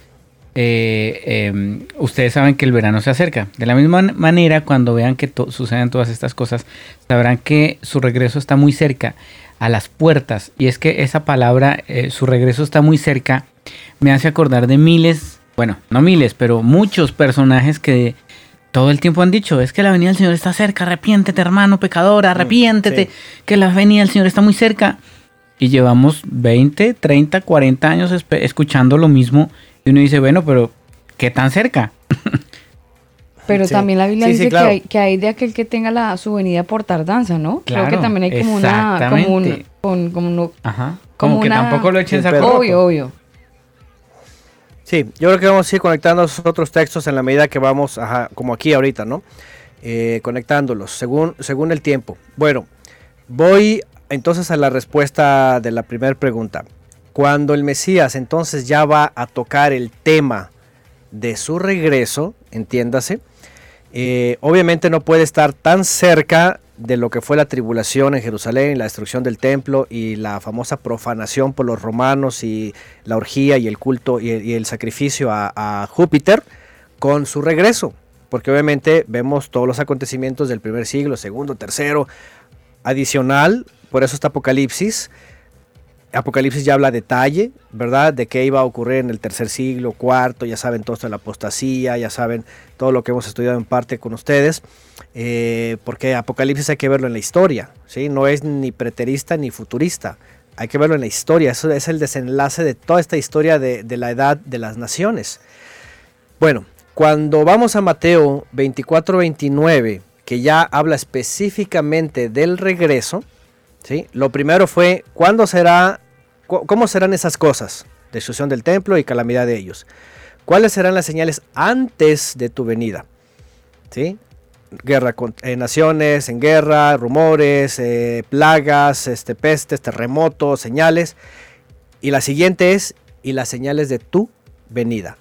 Y aquí ya el Mesías va a hablar directamente de cuándo él va a regresar, que se va a desenlazar esto hasta, hasta Mateo 25, por cierto. ¿eh? Antonio. Ahí ya dice... Estamos hablando de la venida de la resurrección, ¿cierto? Jesús todo el tiempo hablaba era de la venida de su resurrección para darle la respuesta a sus discípulos. Sí, por supuesto, porque lo otro ya era muy claro. Ya él había dicho, el reino de los cielos está entre ustedes. Sí, ya había llegado, ya estaba ahí, o sea, ya, ya era un hecho que el Mesías estaba ahí. Sí, por supuesto, porque como citó hace rato el ingeniero, este, mm, donde dice, es más, pues aquí vamos a leerlo aquí en Mateo 24, el 29 en adelante, esta expresión es la que ha causado también confusión. Cuando dice en la Reina Valera 60, e inmediatamente después de la tribulación de aquellos días. El sol se oscurecerá y la luna no dará su resplandor y las estrellas caerán del cielo y las potencias de los cielos serán conmovidas. Este texto es muy popular, muy famoso, de entrada porque aparece otra vez la palabra tribulación. Y obviamente cualquiera dice, ah, pues es la tribulación de la que acaba de hablar y no ha pasado y entonces después de esa tiene que venir el Mesías y van a ocurrir esas señales. Y ese es un problema, ¿por qué? Porque si el Mesías está respondiendo tres preguntas a la vez y se está desplazando en tiempo y espacio y está hablando primero de sus discípulos en ese momento, pero después va a hablar de su regreso, el cual no ha ocurrido, ningún ojo le ha visto, no ha ocurrido la transformación, la resurrección, nada, y, hemos estado despegados por 1900 años, la pregunta es entonces a qué tribulación se refiere esta. Cualquiera puede decir, a ver, si no es esa tribulación, esa famosa inmediatamente, entonces a qué tribulación se refiere, ¿no? Porque la palabra en griego, por cierto, ¿verdad? Cuando se va a la descripción, y ya los que tienen, ¿verdad? El strong, ya saben que pueden ir a checar, la palabra eutseos, que dice directamente o enseguida, pronto, seguido, breve, instantáneamente, instante, momento, lo traducen como inmediatamente, pero no significa necesariamente que está refiriéndose a la tribulación que vivieron los habitantes de Jerusalén, sino a lo que él acaba de explicar, que va a haber angustia de los pueblos por causa de las cosas que van a estar pasando, terremotos, plagas, hambrunas, guerras, señales en, los astros. Vean, de hecho continúa aquí con más señales en los astros, el sol se oscurecerá y la luna dará su resplandor. ¿Qué es lo que estoy diciendo? Que esta respuesta ya va directamente a los momentos posteriores, no a la tribulación de Jerusalén, sino a los momentos de aflicción que estas naciones, ahora en nuestra actualidad, ya estamos sufriendo en muchos lugares y que están aumentando. ¿sí? Cualquiera sabemos que son atípicos las 3, 4 décadas que están ocurriendo, más por la sobrepoblación, que ahorita vamos a hablar de una señal que el Mesías dice, será como los días de Noé. Los días de Noé era multiplicación de los habitantes de la tierra, maldad al extremo, violencia. Eh, o sea, aquí ya van a entrar otros detalles, que en el primer siglo no era eso. En el año 70 no ocurría eso, no eran como época de Noé. Al contrario, eran, eran otras situaciones políticas y religiosas muy diferentes. Y hoy día sí. Entonces, bueno, lo que estoy tratando de decir es, cuando el Mesías va a responder sobre su regreso y la resurrección y el levantamiento, esta cosa que va a mencionar más adelante, ¿verdad? De uno será tomado y otro dejado, vamos a ver qué significa. Entonces, se, entiende que la calamidad que estamos viviendo ahora va a aumentar, aumentar, aumentar, para que se identifiquen como los dolores de parto. Es una expresión también coloquial, como muchas que aparecen aquí, como ladrón en la noche, del día y la hora nadie sabe, este, a la medianoche, todas son expresiones coloquiales, usos y costumbres del primer siglo, por cierto, que vamos a entenderlas aquí. Entonces, bueno, aquí ya va a hablar de esto y dice en el 30 que va a aparecer la señal del Hijo del Hombre. 24-30 de Mateo.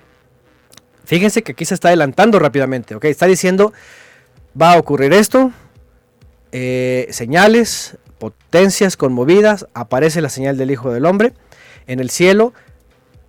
Todas las familias de la tierra van a lamentarse, van a ver al Hijo del Hombre viniendo sobre las nubes del cielo con poder y gran esplendor. Va a enviar a sus mensajeros, este es lo que se conoce como el levantamiento o la gran cosecha, la, la cosecha final. Va a enviar a sus ángeles, a sus mensajeros, con Tequia Gedolá Shofar. ¿Se acuerdan cuando hablamos de Yom Teruah? Yo les expliqué esto. Los que, los que lo pudieron retener, qué bueno, porque ya no lo voy a repetir. y los, que lo, los que lo quieran escuchar pueden ir al podcast, Antonio.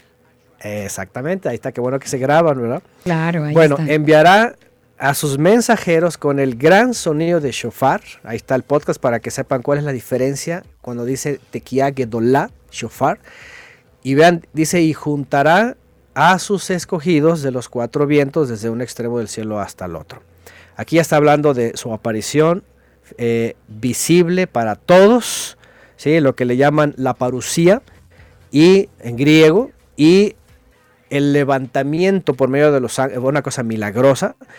Pablo dice que primero va a haber resurrección de los que le esperan, que murieron en todos estos siglos, y en ese momento después de ellos la transformación de nosotros, para que después venga el juicio sobre toda la tierra, del cual Pedro dice que va a ser fuego consumidor sobre la tierra, elementos ardiendo, quemándose todo, como si se convirtiera todo esto en un sol, ¿no? Entonces, Punto. Hasta ahí termina una explicación rápida de su regreso. En el 32 regresa a las señales previas a su regreso. ¿Se dan cuenta? Va por bloques. Mm. Yo cuando he explicado esto, yo lo he explicado por bloques. Cuándo avanza, cuándo se regresa, cuándo avanza, cuándo... Porque esas son las piezas que hay que entender bien. Si lo leen de corrido, obviamente van a pensar que es cronológico y se van de principio a fin y va a ser un enredadero. Por eso el dispensacionalismo. Pero si vamos viendo las preguntas y las respuestas en bloques, vamos comprendiendo porque en el griego se ve claramente que estas palabras van haciendo conexión con expresiones que hay que regresarse para entender eh, eh, co- co- como esos bloques. No sé si Bueno, en el Karina tendrá clara la, la explicación. Nos pregunta en, la, en el chat, eh, bueno, en nuestro Telegram del combo oficial.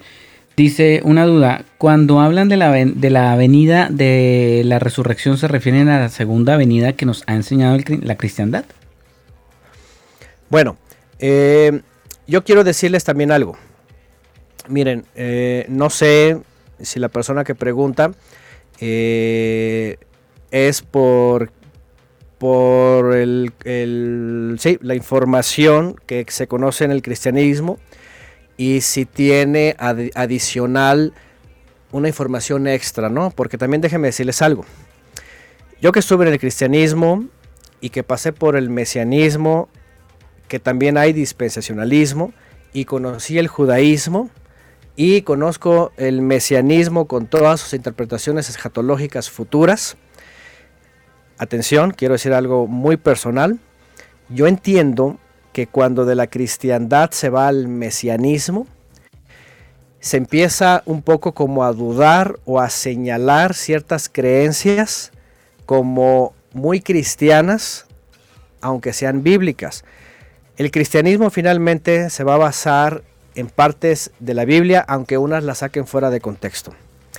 Pero la pregunta a lo mejor a la que se refiere aquí es si poner en tela de duda o de juicio un- una segunda venida y un levantamiento, ajá, eh, es bíblico, porque lo dice el Mesías, aquí lo dice, lo dice antes, lo dice después, lo dicen los apóstoles, lo dice Apocalipsis, nada más que en figuras.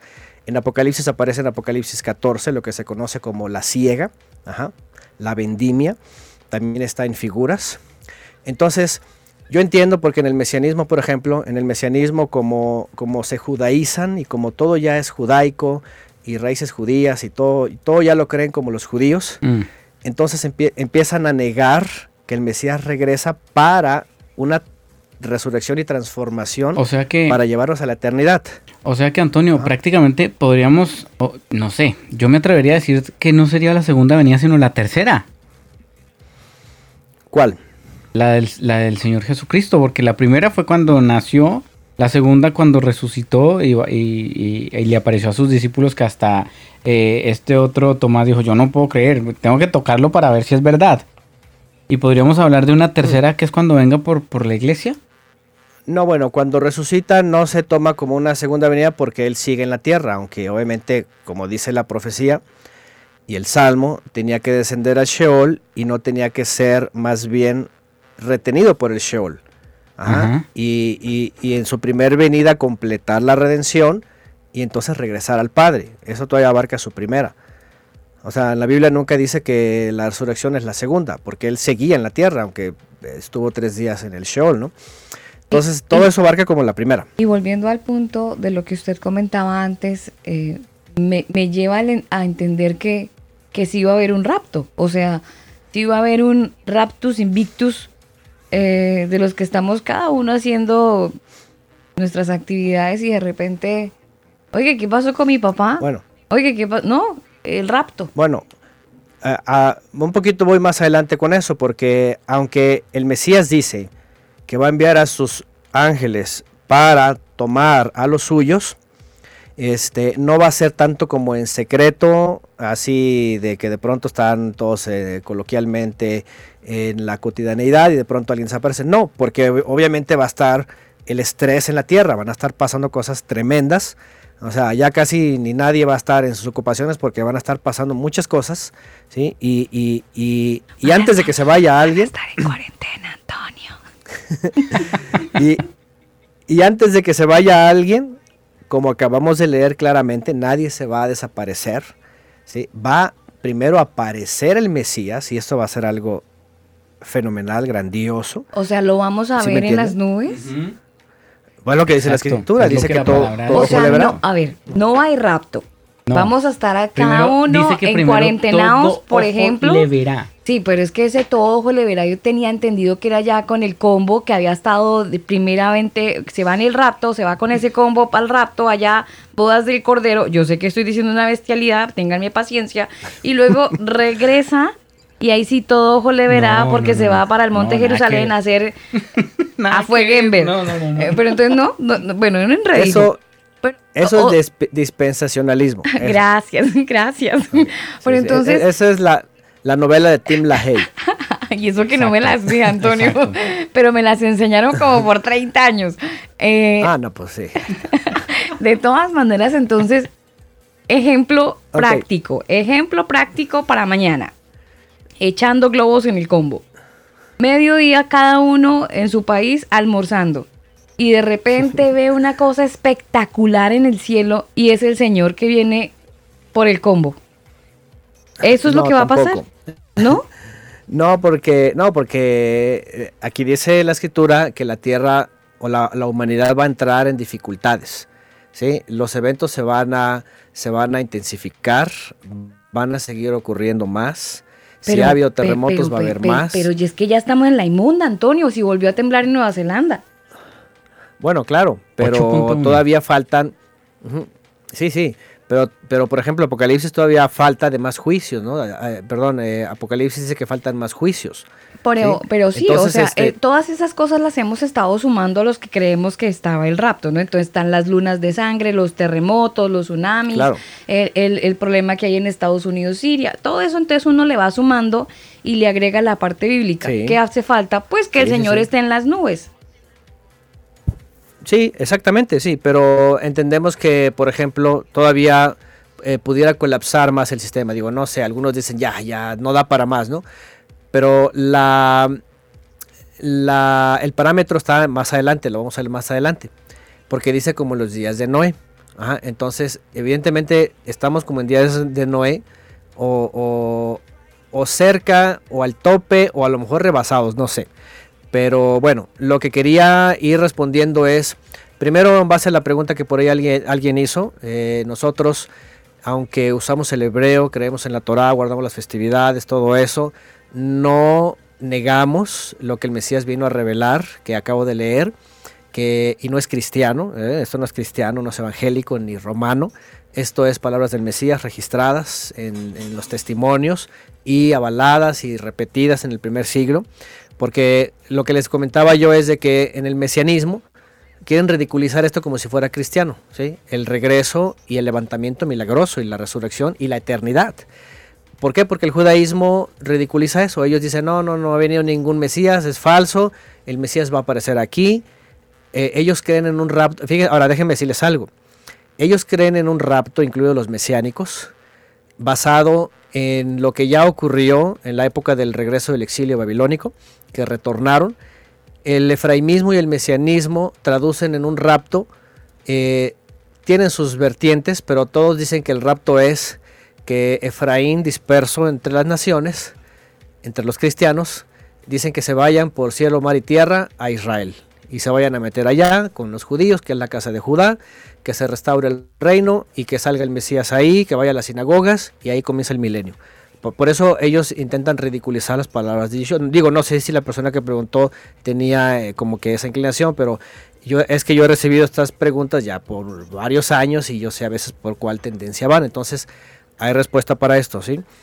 Usamos el hebreo, creemos en la Torah, los profetas, todo, pero evidentemente es evidente que el Mesías enseñó, ¿sí? Y, también Pablo lo confirmó en Apocalipsis habla de que, y además es la promesa eterna, ¿verdad? Como dice Pedro, ¿no? Esperamos según sus promesas y los nuevos y tierra nueva, en donde, mora la justicia, en donde seremos transformados. De hecho, Pablo lo pone a detalle, en donde dice uno es el cuerpo eh, animal, terrenal, y otro es el espiritual. Dice, como hemos andado con el terrenal, Adán, dice, pero así seremos como el celestial, el Mesías. dice seremos revestidos. Y él toca también este tema, ¿no? Dice al, al último shofar, cuando Pablo dice a la final trompeta, otra vez, no dice algo nuevo. Pablo nunca dice nada nuevo, siempre está citando de una otra forma los profetas, la Torah o el Mesías. Entonces Pablo dice lo que dijo el Mesías, que va a venir con gran sonido de shofar. Entonces Pablo dice, al final shofar seremos transformados, ¿sí? Con el cuerpo celestial de él, por eso dice, le veremos tal cual es. Y entonces es cuando envía a sus mensajeros, a sus malahim en hebreo, que se traduce como ángeles, y dice que, va, que, que vienen por la cosecha, lo que en Apocalipsis 14 es el, día de la vendimia, de la siega. Entonces viene a levantar tanto a los que le esperan, que duermen, como Pablo dice, los que duermen tienen esperanza, y los que viven transformados para recibir un cuerpo nuevo y esto, pero obviamente no va a ser ni secreto, no va a ser ni, ni pretribulatorio, no va a ser ni, ni, me perdona la cristiandad, ¿verdad? Exclusivo de la cristiandad, ¿sí? va a ser de los discípulos verdaderos que han sido observantes, que han, sido, que han estado en santidad, que le conocen, etcétera, porque aquí hay otro problema, ¿no? Los cristianos en general se han etiquetado y han decidido yo me voy a ir y me va a raptar y va a venir mi novio y etcétera, ¿no? Pero pueden estar muy equivocados, ¿no? Porque a lo mejor eh, ni se dan cuenta que están fuera de todos los parámetros de los escogidos, ¿no? Entonces, bueno, uh, quiero regresarme a, a, Mateo porque vamos a ver eh, estas expresiones cuando habla de, eh, eh, de, señales antes de su regreso. Bueno, eh, Mateo 24 dijimos, ah, de, del 30 y, ah, enviar a sus ángeles 31, ¿sí? En el 32 dije que va a regresar en las mismas señales antes de su regreso, previo, y aquí cita una, la higuera de la higuera aprendan la parábola, cuando ya su rama está tierna y brotan las hojas, sepan que el verano está cerca.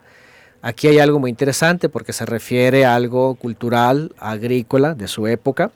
La higuera siempre está haciendo alusión a el liderazgo, ojo con esto, porque también el problema del dispensacionalismo dicen que la higuera es Israel y eso es mentira. ¿sí? La higuera siempre, y el Mesías lo dice en una parábola, está eh, definiendo al liderazgo que tenían y que, que tuvieron, que tuvo el pueblo de Israel.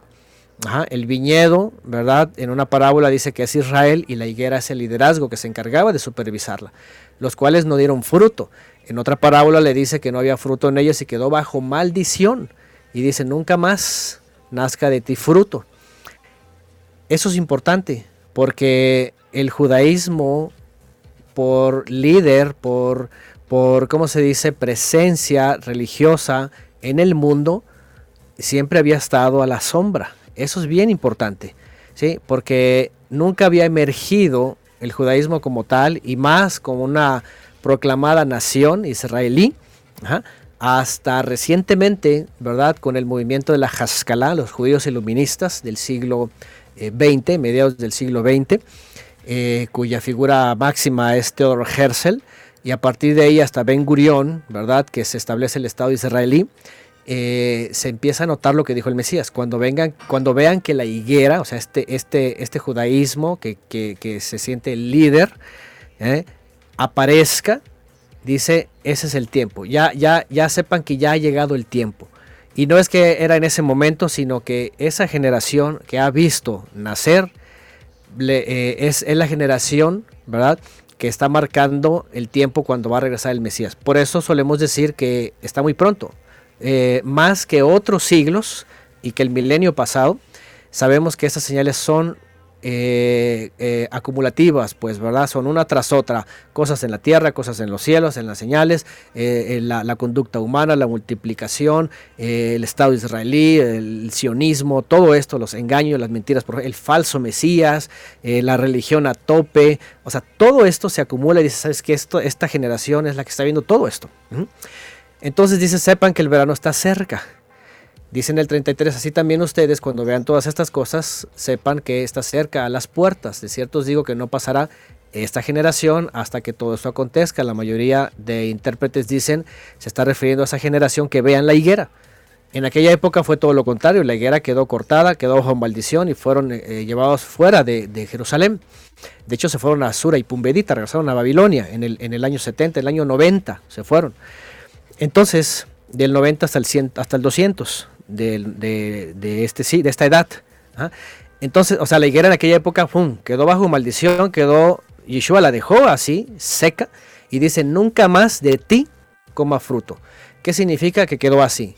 Cuando dice el Mesías, cuando vean que sus ramas y sus vástagos brotan, no está hablando de frutos porque ya nunca dio fruto y nadie va a comer fruto de ella. Por eso es el problema del mesianismo y del efraimismo. Porque estos, en vez de apegarse al Mesías y creer lo que el Mesías dice, estos son engañados por la higuera y van y se cuelgan en sus ramas que no tienen fruto y que están bajo la misma maldición. ¿eh? Porque están esperando un Mesías para ellos. Igual el cristianismo que está esperando que son restaurados y que, que el pueblo, de hecho en las dispensaciones habla de la restauración de los judíos, dicen a su tierra, ellos avalan todo esto. ¿Pero por qué? Porque está construido bajo el dispensacionalismo y las señales de ellos. Bueno, verso 35, el cielo y la tierra pasarán, pero mis palabras no pasarán. Aquí el Mesías está diciendo que todo lo que dice es verídico. Y aquí viene el 36, pero el día y la hora nadie sabe, ni aun los ángeles de los cielos, sino solo mi Padre. Y aquí viene este texto que pues eh, es el que nos reúne y quisiera dar el comentario que yo he dado siempre referente a esto. ¿Por qué? Porque número uno, en efecto, es una fecha número uno que nadie sabe. ¿Por qué? Porque no es de dominio público, no está en los profetas abiertamente, eh, en específico, aunque hace alusión a un día que ahorita lo voy a decir. Realmente nadie sabe eh, cuándo va a regresar. Eso es, eso es evidente, ¿no? Ustedes saben y han comentado recientemente cómo ha habido movimientos, iglesias, pastores, etcétera, que han fijado las fechas todo el tiempo, ¿no? Desde el, desde el primer siglo, finales del primer siglo, ya se postulaban cosas. Hasta el 20 de, enero del año 2021 que en Barranquilla ah, un pastor dio fechas, entonces... No, pero eso era para quedarse con la platica. Pero igual dieron fechas, entonces la cosa ha estado se mantiene, se mantiene la predicción de la fecha. Se mantiene. Sí, se mantiene. ¿Y eso por qué? Porque obviamente este, eh, hay mucha expectación, ¿no? Y obviamente muchos se van así a la, paranoia y al fanatismo, ¿no? En, enloquecen con, con muchas emociones, ¿no? Este, mm, y además por, por, a veces son idiáticos, ¿no? Ideas que se les atraviesan y luego temores y luego a veces cuestiones hasta depresivas, ya, ya quieren solucionar la vida en su momento, ¿no? Entonces, y eso ha ocurrido, y esto ocurrió desde el primer siglo, por ejemplo, hubo un movimiento de creyentes que se les llamaron los montañistas, ¿verdad? ¿Por qué? Porque dejaron todo en Jerusalén y se fueron a las montañas, eso en el año 90 se fueron a las montañas, dijeron ya va a venir, ya va a venir, y pues se perdieron por allá, ya no se supieron nada de ellos, continuaron las montañas. Obviamente no vino, ¿verdad? Este, y así ha habido varios, varios. El movimiento adventista, por ejemplo, el séptimo día nació por eso, ¿verdad? Porque el famoso eh, William, este profeta del adventismo, puso fecha se equivocó, luego puso otra y luego viene Helen de White y dijo, no, no se trataba de eso, se trataba de la purificación del santuario en el cielo, ya cometió otro error y peor cosa, ¿no? Nace ese movimiento, ¿no? Entonces realmente ha habido mucha especulación, por eso es el problema, ¿no? En fin, eh, pero el punto a la vez, el día y la hora nadie sabe, porque por ejemplo, Pablo de Tarso, hay, un, hay una expresión de él que ustedes la recordarán, que él dice, pero para usted, él, usa otra expresión de que va a venir como ladrón en la noche. Ajá. Cuando nadie sabe, cuando todos están dormidos y nadie se previene. Pero a la vez, eh, Pablo menciona, pero ustedes, dice, no están en tinieblas. Eh, como diciendo, ustedes no del todo les va a agarrar como del ladrón en la noche o como del día y la hora nadie sabe. Ahorita vamos a ver las dos expresiones. ¿sí? Pablo está diciendo como ladrón en la noche. Y esto es en, en segunda de, Tesalonicenses. A ver, vamos a, ver. Eh, no, primera, primera carta de Pablo a los tesalonicenses en el capítulo 5. Él dice acerca de los tiempos y las sazones o las ocasiones, lo que dice en Hechos, que por cierto hay, hay muchos textos que están en, en, debate y no va a haber tiempo para esto. Yo me he pasado horas y horas con esto, pero bueno, vamos directamente. Dice él acerca del regreso dice en el 2, ustedes saben perfectamente que el día del Adón vendrá así como ladrón en la noche, un coloquio, ¿verdad? Es decir, cuando nadie sabe, ¿sí? dice, cuando digan paz y seguridad, otra expresión también, que cualquier cosa, un tratado de paz y un montón de tratados de paz y todos alocados que ya, ya empezó la última semana. Otra locura, ¿no? Un saludo para Juan Manuel Santos en Colombia, que hizo un falso acuerdo de paz con la guerrilla. Imagínense nada más, ¿no? Bueno, vendrán sobre ellos destrucción repentina, como los dolores a la mujer encinta no escaparán. Aquí está hablando del juicio que va a venir sobre el mundo entero, ¿no? Cuatro, más ustedes, hermanos, y vean lo que dice. Primero dice, va a caer como ladrón en la noche, pero luego dice, más ustedes no están en tinieblas, para que el día los sorprenda como ladrón. Entonces, por otro lado, dice, los creyentes no están en tinieblas. Y aquí la pregunta es, ¿cómo entonces identificamos ese día? Para regresarme yo pues al texto en, en contexto ahorita citado, ¿no? Cuando el Mesías dice, el día y la hora nadie sabe, en parte está hablando ciertamente de que solamente en, la potestad del Todopoderoso, ni siquiera el Hijo sabe, ni los ángeles. El Hijo solamente, el Mesías, está exaltado a su diestra, está intercediendo por los suyos en la tierra, está esperando que le diga al Padre este momento, ¿sí? y entonces desciende con sus ángeles y aparece en los cielos con poder y viene viene la ciega, la, cosecha o el levantamiento. Pero a la vez cuando dice el día y la hora nadie sabe, ¿verdad? En la antigüedad dice, eh, se cree que eh, era un día específico en el calendario bíblico que se refería a Yom Teruah, al día de las trompetas. ¿Por qué? Porque como muchos saben y los que no saben, lo digo en tiempos bíblicos, para poder iniciar el año o el mes, que era muy importante para definir algunas festividades, esperaban a que, como dice la escritura, ¿verdad? Eh, en Éxodo 12, es en el renuevo de la luna, en el novilunio, y esto en tiempos bíblicos siempre fue vista por dos o más testigos que declaraban haber visto la primer luz de la luna. Por eso se llama, y de hecho en, hebreo aparece para, para, el mes nuevo, se usa Yareach, que es la luna, en, nuestro idioma, o se usa eh, Katán, Hakatán, la lumbrera menor, o también se usa Rosh Hodesh, eh, que es el renuevo, el renuevo, la cabeza del renuevo. Bueno, hay mucho que explicar aquí, pero el punto es de que en los meses siempre comienzan con eh, la primera luz que proyecta la luna eh, en, su ciclo de alumbramiento. Esto es muy común y cada mes realmente no hay exactitud de cuándo va a aparecer. En el judaísmo hay un cálculo, el judaísmo se basa en un cálculo, pero no, no siempre es preciso, por eso se equivocan a veces. Bueno, ellos litúrgicamente en su cuenta así celebran las festividades. Pero bíblicamente, en todos los tiempos bíblicos, y hoy día debemos de seguir el método de cuando haya más de dos testigos, que se vea de oriente hasta occidente, que es otra también otra señal cuando habla de orientes occidentes, el Mesías cuando va a aparecer se va a ver así, de orientes occidentes, su señal. Pero a lo que, a lo que voy es de que en tiempos bíblicos, Antonio, cuando ibas... Antonio. Para recapitular, ese tema del día y la hora, nadie sabe, se refiere a una fiesta bíblica. Se refiere, sí, eso es lo que estaba diciendo justamente, a Yom Teruah. No se, le conocía refiere, no se refiere a la segunda venida del Señor, es una fiesta bíblica que se, marca por la luna y hay que estar pendiente de, de, la brillantez de la luna para poder iniciar la fiesta bíblica. Está hablando, como estamos leyendo, del regreso del Mesías, pero está conectándolo con una festividad bíblica. Bueno, para el auditorio, que sepan, eh, o más bien que no tengan idea de las festividades, que, no sepan la importancia profética, todo esto. Rápidamente, aunque ya saben, como dice Alba, está una serie, está la serie de festividades, se las súper recomendamos, pero les voy a decir rápidamente. En el año tenemos un año bíblico, que no es el gregoriano, ¿eh? no es enero, febrero, nada de esas cosas. ¿eh? Eh, los meses están iniciados con la lumbrera menor, cuando empieza a iluminarse, y los años están marcados con el avistamiento de la cebada en el oriente. Bueno, cuando tenemos esto, tenemos las festividades marcadas en el año. las festividades proféticamente están hablando del Mesías.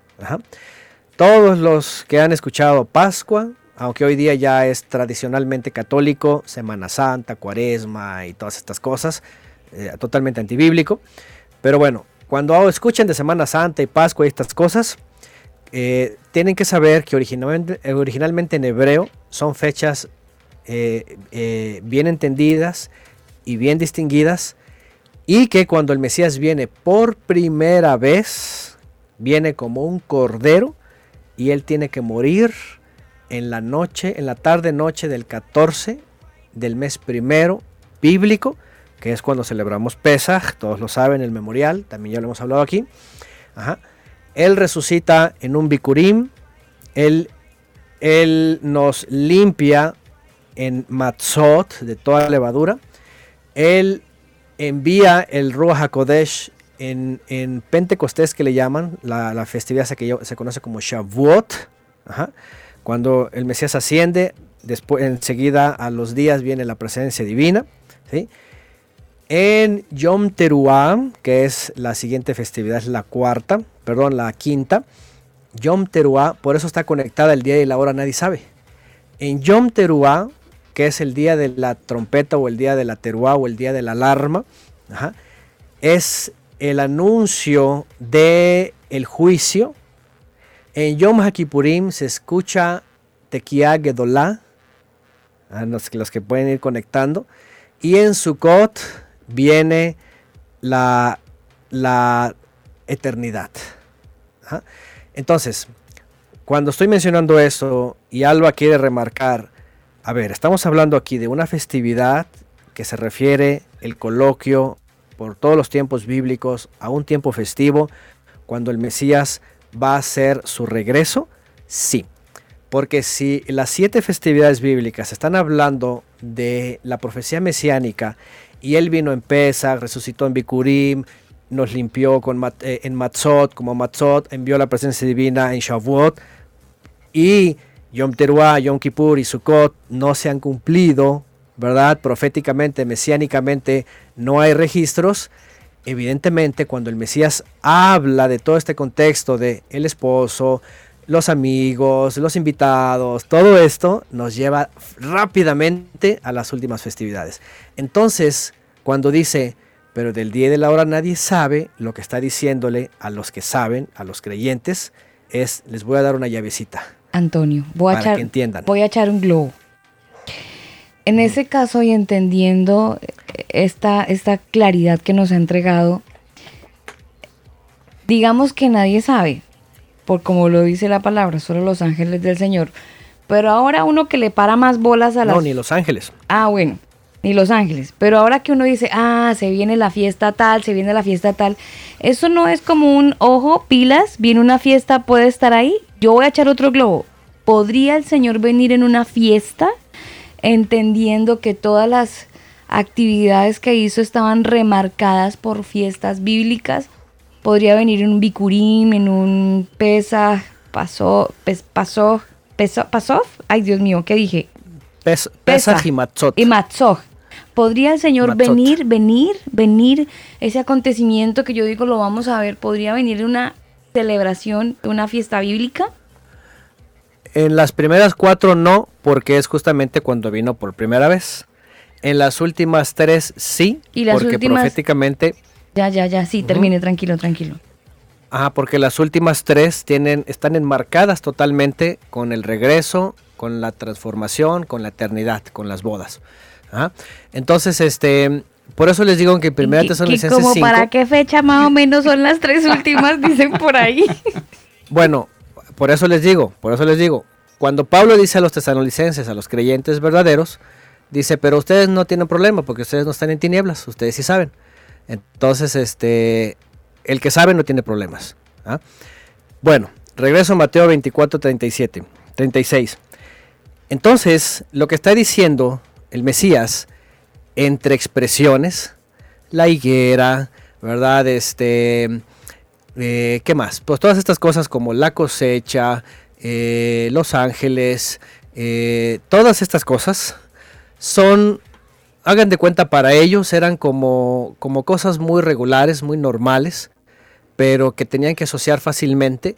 Y obviamente por eso con el paso del tiempo dijeron, ok, tiene que ser en un momento de, citas santas, por supuesto.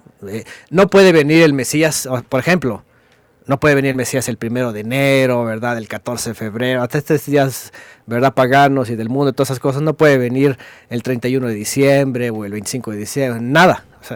Eh, toda la historia bíblica, toda la Biblia está marcada por lo que dice la Torah. Hagan de cuenta que la Torah, festividades, Shabbat, todo eso, son códigos para que usted hagan de cuenta que es el lenguaje de programación. Es el lenguaje máquina. ¿sí? El que sabe leer lenguaje máquina, incluso más allá de, los lenguajes de programación, que están hasta los más modernos enfocados a objetos y cosas de estas, el que sabe leer lenguaje máquina, hagan de cuenta que sabe leer la Torah. O el que sabe leer la Torah sabe leer lenguaje máquina. Y entonces te va a decir cuántos ceros y unos aplican en una A, en una S, en una O, en todo esto, ¿no? Eh, las festividades son el ADN. son algoritmos, finalmente. Las festividades finalmente, se vuelven algoritmos. Sí. son el ADN, son el, lenguaje base de toda la profecía. Me encanta lo que es el, el, verso 43. Entiendan lo siguiente, si el dueño de la casa supiera exactamente a qué hora va a venir el ladrón, se mantendría alerta y no dejaría que asaltaran su casa. Ustedes también deben estar preparados todo el tiempo, porque el Hijo del Hombre vendrá cuando menos lo esperen. Ahí está. Y, además adicional lo que preguntaba Alba, porque aunque sabemos que su regreso sería en festividades de otoño, no sabemos qué año. Al final no sabemos qué año. Puede pasar este año las festividades. Por eso cada año nosotros digo, no solamente las del recuerdo, Pesach, Matzot, Bikurim y Shavuot, sino Yom Teruah, eh, Yom HaKippurim y Sukkot siempre son puntuales. Y cada uno como creyentes estamos alerta, estamos... Eh, ahora, no, no solamente festividades, por supuesto, cada día de nuestra vida siempre estamos presentando, eh, ahora sí que nuestra vida, nuestra obediencia, todo, ¿no? Pero sobre todo en festividades, ¿por qué? Porque ha sido toda la historia bíblica. Toda la historia bíblica ha sido fechas, hagan de cuenta que las festividades, sí, como dijimos hace rato, es el ADN, ¿no? Es, es, el lenguaje base, ¿eh? es el lenguaje máquina de, todo el universo, ¿no? Y lo más interesante es eso, es que el Mesías se manifestó y, su obra redentora ha sido en esos días. ¿Por qué creen que cuando viene justamente la apostasía y viene Constantino y toda esta doctrina, ¿por qué creen que lo niegan? ¿Por qué creen que lo ocultan? ¿Por qué creen que lo cambian? Para que la gente esté en tinieblas, para que la gente se pierda, para que la gente el mero día esté en la fiesta o esté de vacaciones, esté de paseo o esté haciendo lo que sea o trabajando. Por eso los, los han profanado. ¿sí? Entonces cuando uno conoce eso, entonces uno, uno ya tiene... Y por eso Pablo dice, pero ustedes no estarán en tinieblas para que les agarre de sorpresa. Ustedes tienen la luz y la luz es justamente el conocimiento de la Torah. Y entonces cuando regresamos a, pero el día de la hora nadie sabe, otra vez, entre, entre que no se sabe y entre el coloquio para decir, ustedes estén alerta, saben cuándo es. Ah, y me iba al calendario. Resulta que Yom Teruah es la única festividad o la única convocación santa que además el distintivo es sonido de aclamación con la teruah, con el shofar y este sonido de aclamación, interesantemente, coincide también con lo que acaba de decir el Mesías. Dice porque, es más, se lo voy a leer, Mateo 24, 30. Entonces aparecerá la señal del Hijo del Hombre en el cielo y entonces lamentarán todas las tribus de la tierra. Este lamento también es ruá en hebreo, que es que, que puede ser un grito, un sonido de espanto incluso. Fíjense cómo está asociado. ¿eh? Está diciendo, unos van a, exaltar por la redención y otros van a, gritar, van a espantarse, van a lamentarse. ¿sí? ¿Por qué? Porque ya van a, van a ver al rey justamente venir. ¿no?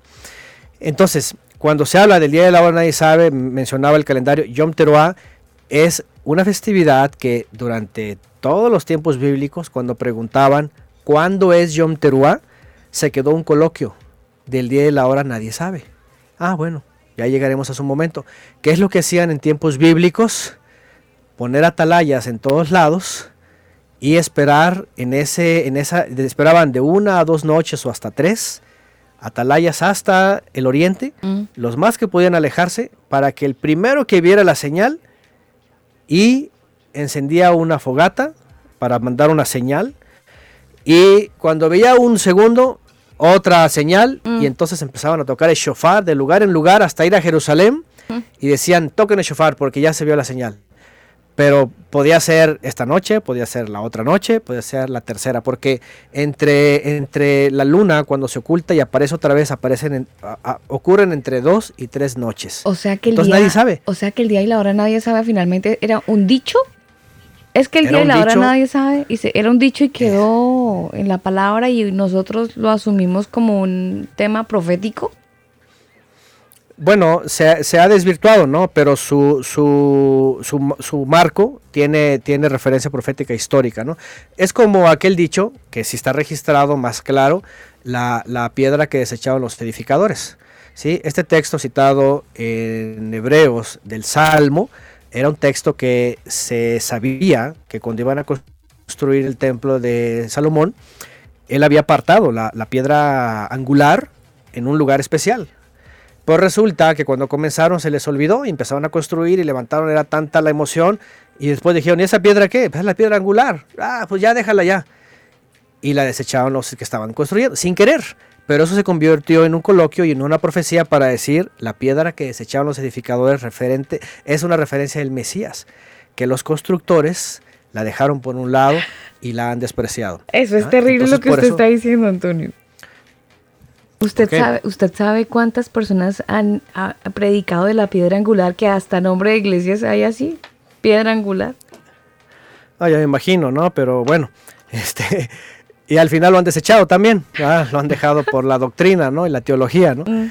Entonces, este, eso es. ¿ah? Entonces, hay muchos coloquios, hebreo- por eso es importante el hebreo y, el- y los hebraísmos, porque esto nos empieza a dar muchas llavecitas, y por eso no me crean que, o sea, no crean que es mala onda cuando hablo de la teología y todos esos temas, pero la verdad, o sea, es, es ofensivo y vergonzoso cuando se toman textos y hacen ridículamente doctrinas y enseñan cosas y no saben absolutamente nada lo que están leyendo en el contexto, en la historia, en el hebreo, o sea, es muy vergonzoso, pues. Y se tiene que recuperar todo lo que es, ¿no? Y toda la culpa la tiene otra vez Constantino y toda su gente, ¿no? Porque trastornaron todo y cambiaron, hicieron su religión.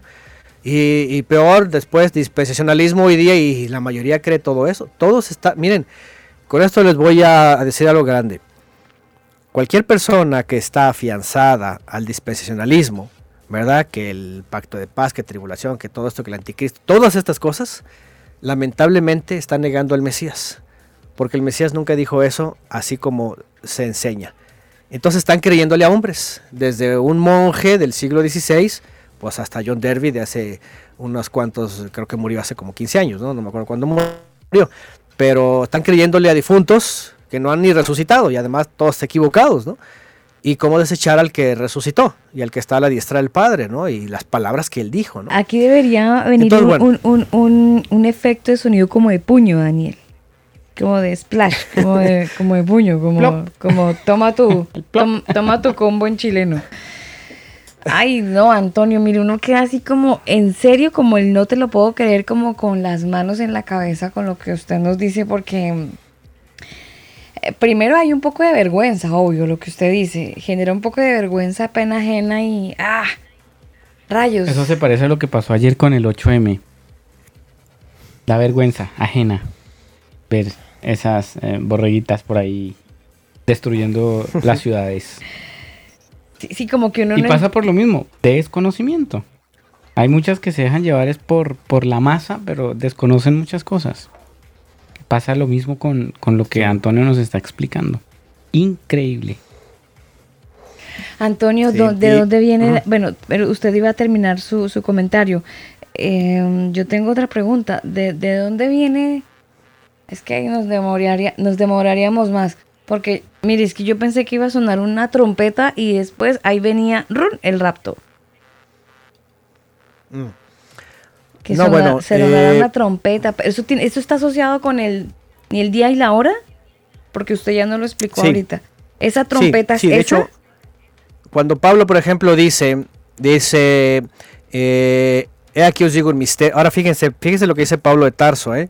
Primera de Corintios 15, 51 en adelante. He aquí os digo un misterio. Escuchen esto. Un misterio. ¿Cuál misterio? ¿A qué cosa se refiere? No todos dormiremos, pero todos seremos transformados en un momento, en un abrir y cerrar de ojos, al final shofar. He aquí os digo un misterio. Para ellos no era misterio y estaban transfiriendo los nuevos creyentes las cosas que tenían que saber. Que saber. Cuando dice un misterio, quiere decir algo escondido para el grueso de la población. Ellos no tienen ni idea ni de shofar. Ellos tocan el caracol, tocan O sea, he aquí les voto, les echo un globo. Ah, exactamente. He aquí les echo un globo.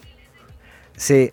Al final, shofar. ¡Pum! Ya. Ah, Pablo, claro, estás hablando de las épocas festivas de Yom Teruel, Tequia Gedolá, etcétera. Sencillo. ¿Eh? Al final, shofar, porque se va a tocar el shofar. Tiene que tocarse el shofar. Y entonces viene la resurrección de los muertos, que por cierto están esperando todos desde el Mesías para acá. Todo el que muere espera en el Sheol ya saben la doctrina ahí de que mueren y ahí se, va, se fue con el Señor, herejías, no dice eso la escritura. Entonces, primero los que esperan en el, en el sepulcro son despertados y levantados, dice Pablo, y luego, nosotros seremos transformados. ¿eh? Pablo dice lo mismo que el Mesías, nada más que él está detallando de otras formas. Pero lo que dice es, ahí les va, les voy a dar una llavecita. Es en la época de Yom Teruah, va a sonar el shofar y es el último. Y aquí hay también una interesante interpretación de los antiguos, porque decían, a ver, ¿cuál es el último shofar por sonar? ¿Y cuál fue el primero? ¿Se acuerdan que yo les dije esto en algún momento? No sé si alguien lo retuvo, se los voy a repetir. Cuando Abraham, dice, eso dice la tradición judía, fíjense, cuando Abraham lleva a su hijo, que lo, que lo pide el Eterno para un holocausto, y que al final el Eterno le dice, es muy obediente, aparece el ángel del Eterno y le dice, eh, no le hagas nada al muchacho y de pronto voltea y ve un carnero atorado, no un cordero, sino un carnero macho grande, y, y ese sacrifica, ¿verdad? Dice el Mesías que Abraham vio el día del cordero, dice ese día vio y se alegró. Dicen los antiguos, esos dos cuernos, porque el shofar de carnero está muy implícito en, la Torah y, y en las festividades, eh, ellos dicen, estos son dos shofarot que van a sonar. Y vean lo que dicen, el primero va sonó cuando se manifestó el Creador en el monte Sinaí, porque ahí dice que apareció entre tormenta, truenos, relámpagos, nube, dice, y se escuchaba el sonido del shofar que iba en aumento, así dice Éxodo 19. Quien lo quiera leer y vaya al número de Strong, van a ver que dice que tocó el shofar, que se escuchó un sonido de shofar audible, todo lo escucharon, tanto que se pusieron a temblar todos y dijeron, Moisés, sube tú. Pero ese sonido de shofar no se emitía desde el pueblo, sino desde la voz, o sea, desde el cielo. desde los cielos, sí, era mm. Algo, algo extraordinario, algo fuera de esta realidad. Es lo, es lo interesante, porque él ordena este instrumento. Entonces, dicen los antiguos, ¿y cuándo va a sonar el último shofar? Lo que dice Pablo, al final. Hay un primero y hay un segundo. Y dicen ellos, ella se va a sonar el día de la restauración de todo, cuando el Mesías aparezca. Cuando aparezca para el día de la eternidad, ¿verdad? El día de, pues vamos, de, la eternidad por completo, o sea, ya cuando se acabe todo esto acá abajo, dice va a sonar el otro shofar. O sea, ellos coloquialmente también sabían en, en esas expresiones como las que usó el Mesías, que no están a veces ni en la Biblia, que el esposo, que los novios, ¿verdad? que perdón, que, que sí, los esposos, los amigos, los invitados, cosas que aparecieron en el coloquio, se usaron como referentes. Entonces los antiguos sabían que había un primer shofar y había un último shofar. Y aquí lo que dice Pablo es, les voy a echar un globo, como dice Álvaro, va a ser a la final trompeta. El final shofar, aunque en las versiones dice trompeta, ¿va? pero no es trompeta, es shofar. Va a ser al final shofar, porque se tiene que tocar ese shofar y entonces va a venir eso asombroso y maravilloso, ¿no? Obviamente eso no ha ocurrido y eso es lo que esperamos, pero ah, sabemos... Ahí, ese sonido entonces es el, es el que probablemente se va a dar o se va a dar y lo vamos a ver, lo vamos... Se, tiene, sí, se tiene que dar porque como ocurrió una vez Bueno, eso es lo que nosotros entendemos cuando el Mesías dice que aparecerá en los cielos con grande sonido de shofar. Lo acabamos de leer en Mateo, ¿cierto? ¿Lo recuerdan? Ahí dice, aparecerá, dice, con el sonido. De hecho, en, Mateo 24, para que los que estén escuchando sepan que no es esa imagen, ¿verdad? De una trompeta así este, de oro, así como los ángeles, ¿no? Eh, la alusión contextual profética se refiere a lo que pasó en el monte Sinaí en Éxodo 19, que se escuchó el sonido de shofar que iba en aumento. Así dice, el sonido del shofar. En Mateo 29 dice 29, 24, 24, perdón, 24, 24, 29, no, 24, 30, ah, 31. Enviará, dice, a sus ángeles a los cuatro puntos cardinales de la tierra, o sea, toda la tierra, con, aquí dice, eh, Gadol, eh, con gran voz de shofar. ¿sí? En, hebreo se, en hebreo es muy fácil, porque cuando dice Tequia Gedolá, el toque grande, ¿sí? Kol de la voz del shofar, o sea, de la trompeta se, se lee aquí, en hebreo se entiende claramente con el gran sonido o, el gran toque del shofar, que se refiere básicamente cuando se tocaba, bueno, uno se tocaba en Yom Teruah, que es la alarma, y Tekiah Gedolá se tocaba, ahora aquí les voy a echar otro globito, bueno, ya lo, ya lo, yo ya lo dije, los que quieran escúchenlo en la entrega de Yom HaKippurim. Eh, había una cita santa muy especial, cada 50 años, que se llama el Yovel. Fíjense qué interesante. Yovel, que se traduce como jubileo. Vean, originalmente la palabra Yovel se traduce como cuerno, al cuerno de carnero. Mm. Con el cuerno de carnero se hace un shofar. Ajá. Eh, shofar significa en hebreo brillante, ¿sí? algo que brilla, algo que resplandece, como la segunda venida. Entonces, fíjense la conexión. Yovel cada 50 años, ¿sí? Y el día de la redención final se conoce eso como el día en que todas las cosas regresan a su dueño. ¿sí? Algunos especulan que si contamos de 50 en 50, ¿verdad? Este, desde la creación, ¿verdad? Hasta los 6.000 años serían 120 eh, en este caso, o Yovel o jubileos, y conectan con lo que se dice a cuando el Eterno le dice a Noé, dice, no voy a contender más con el hombre, sus, años serán 120, porque es un hecho de que no todos llegan o llegaremos o, han llegado a 120, pero cuando dice 120, muchos lo conectan con, aquí hay otro misterio, ¿sí? 120 por 50 años de jubileo nos van a sumar 6.000 años en general de la humanidad hasta el día de la eternidad. Entonces, bueno, ya le estoy dando muchas llavecitas, ¿verdad? Pero no quiero enredarlos, pero lo que les estoy diciendo es, todo está conectado proféticamente con un instrumento, con una cita santa, con cuestiones de aclamación, con cuestiones de gritos, de alegría y de dolor, o sea, todo está bien conectado. Sería, sería muy irresponsable si ya vimos Pesaj, el, Cordero, el Mesías perfecto, el 14 muriendo exactamente entre las dos tardes, el Bikurim, el Matzot, el Shavuot, sería muy irresponsable decir, ah, no, ya eso ya fue del pasado, ya no sirve nada y vive la vida y celebra los días de Roma, ¿no? Sería muy irresponsable, ¿no? Entonces, bueno, eh, regresando a, Mateo, a, lo último que, me preguntaron, entonces, vienen otras señales, como los días de Noé. No ha habido otra etapa en la historia de la humanidad como los días de Noé hasta actualmente. ¿Y cuáles son? Multiplicación, violencia extrema, Sodoma Y Gomorra, ¿no? ya, le al ciclo ya. Eso Sodoma y Gomorra, aparte, aparte también, ahora, cuando habla de Sodoma y Gomorra habla de cómo va a ser destruido, ¿verdad? Dice que va a caer fuego, va, a arder. imagínense cómo quedó Sodoma y Gomorra, entonces así va a quedar toda la tierra. Mm.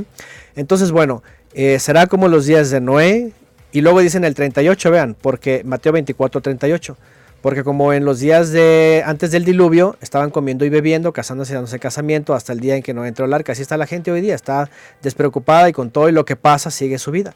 Dice en el 39 y no entendieron. No dice que no supieron o no les dijeron o no sabían nada, que era no dicen no, dice no entendieron lo que estaba pasando, o sea, no quisieron entender, fueron necios. Hasta que vino el diluvio y se los llevó a todos.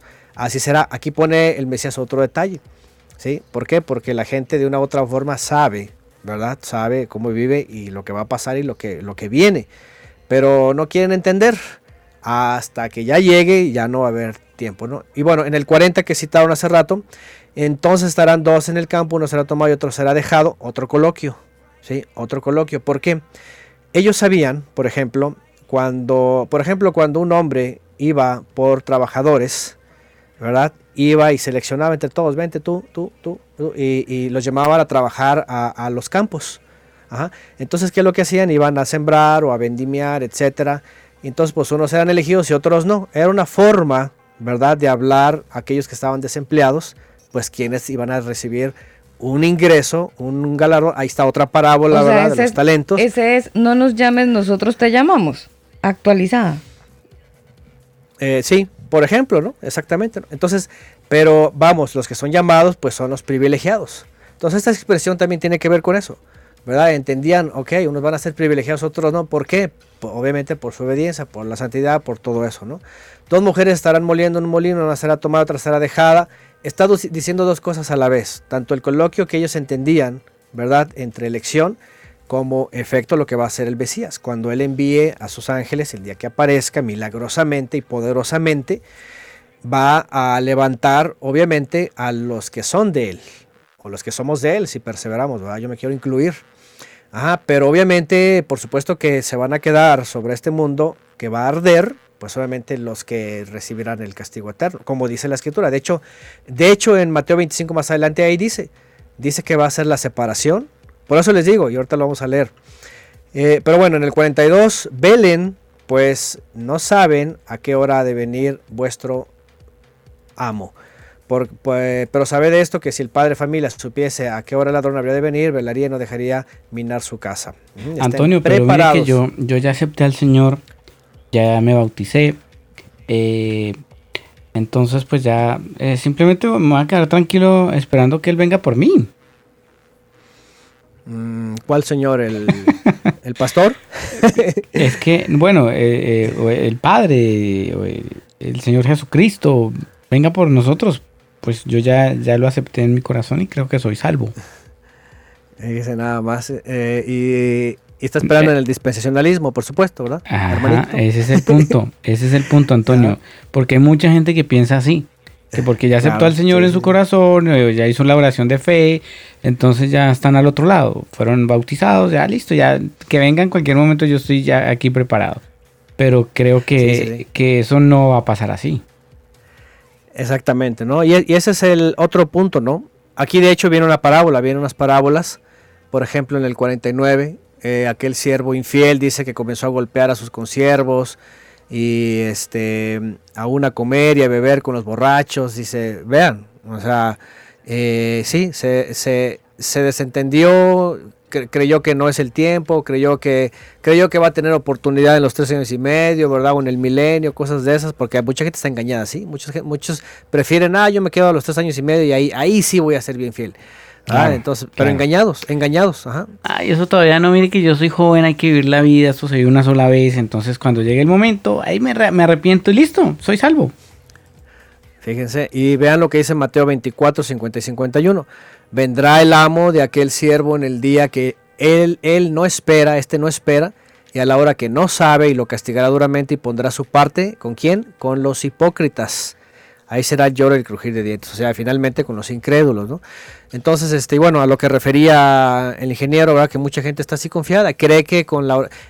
Y este es otro problema, déjenme decirles, el dispensacionalismo que los pone en la edad de la gracia, la gracia es un estatus de yo ya hice la oración del pecador, ya me arrepentí, ya voy a la iglesia o desde mi casa veo ahí, ¿verdad? Al pastor y yo mando mis diezmos o lo que sea y ya estoy bien y ya, ya, ya nomás espero que me lleven. Pues muy mal. Salvo siempre salvo. el Señor no le va a dar un regalo a alguien y se lo va a quitar. Él no hace esas cosas. Él da un regalo y es para siempre, hermano Antonio. Imagínense, imagínense que, que entonces sí sería un Señor injusto. Porque es como si le diera, por ejemplo, una, no sé, un vaso de cristal y quisiera hacer con el vaso de cristal lo que sea, pues se va a romper, ¿no?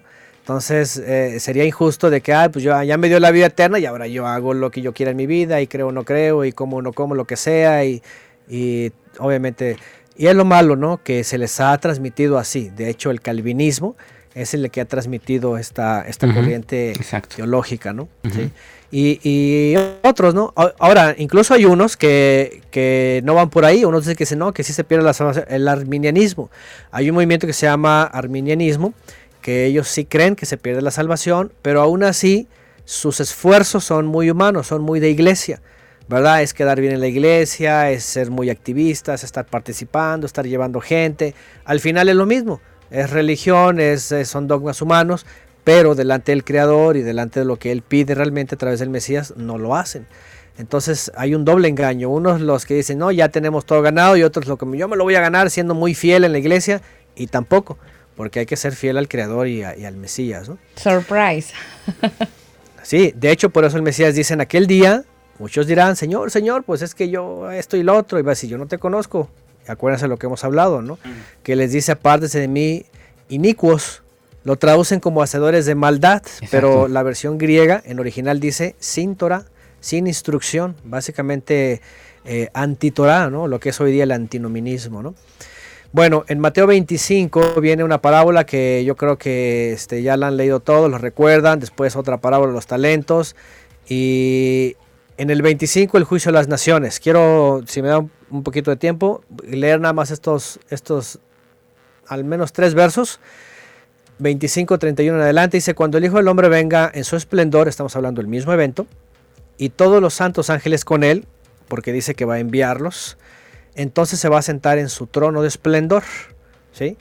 Y serán reunidos delante de él todas las naciones y apartará los unos de los otros como aparta el pastor a las ovejas de los cabritos. ¿Se dan cuenta? Nadie se va a ir a ningún lugar hasta que aparezca primero el Mesías. Están pasando todas las cosas en el mundo. Viene la señal del Hijo del Hombre, todos los seres humanos empiezan a estremecerse, empiezan a ver que todo esto es cierto, que va a pasar algo, ya no hay tiempo para arrepentirse. Aparece eh, el Mesías en su trono, envía a sus, a sus emisarios y viene la separación. Ya saben, peces buenos, peces malos, trigo, cizaña, todo esto, corderos y cabritos. Es, todas estas parábolas aquí se van a ir cumpliendo. ¿sí? Y, dice que va a poner a su derecha a, los, a las ovejas o a los corderos y los cabritos a la izquierda. Y entonces ahí va a venir ahora sí quién va con él y quién no. ¿Se dan cuenta? Todo lo que hemos estado leyendo desde principio a fin, aunque lo cite Pablo, nunca dice que se van a ir antes en un rapto secreto pretribulatorio o tribulacionista y que de pronto van a desaparecer y luego todo lo que les ha enseñado su Mesías Tim LaHaye, todo es falso. Todo. Gracias Aquí Antonio por claramente. Gracias Antonio por bajarnos de la nube y el golpe fue duro, ¿yo? Bueno, pues yo, yo pienso que eso es mejor, ¿no? Que, que seguir este, navegando ahí o vagando falsamente. ¿no? Yo sí, la verdad, juré hasta hace dos horas 32 minutos que... Sí, que me iba. Arriba, raptada. Raptada. Bueno, si es sec- secretamente, pretribulatoriamente así, pues no, ¿verdad?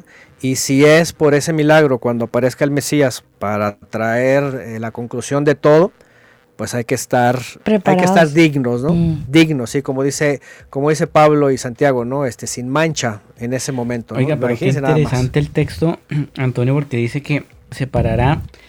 Bueno, a- a- solo lo lo voy a comentar. El que entendió, entendió. Y el que no, I'm sorry. Pondrá las ovejas a su derecha y a las cabras a su izquierda. O borregos Oh. a su izquierda. Ok.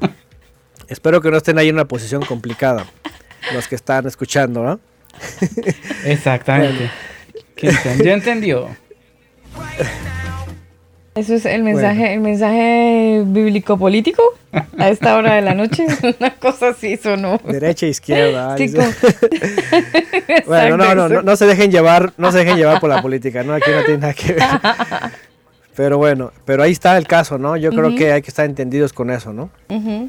Sí, hay que ser bien Ahí ovejitas y, y bueno, que el Señor nos ayude. Eh, Yo, yo creería eh, que este programa hay que volverlo a escuchar eh, porque, porque es un poquito denso. Eh, nos derriban ciertos argumentos sólidos que hemos tenido por años.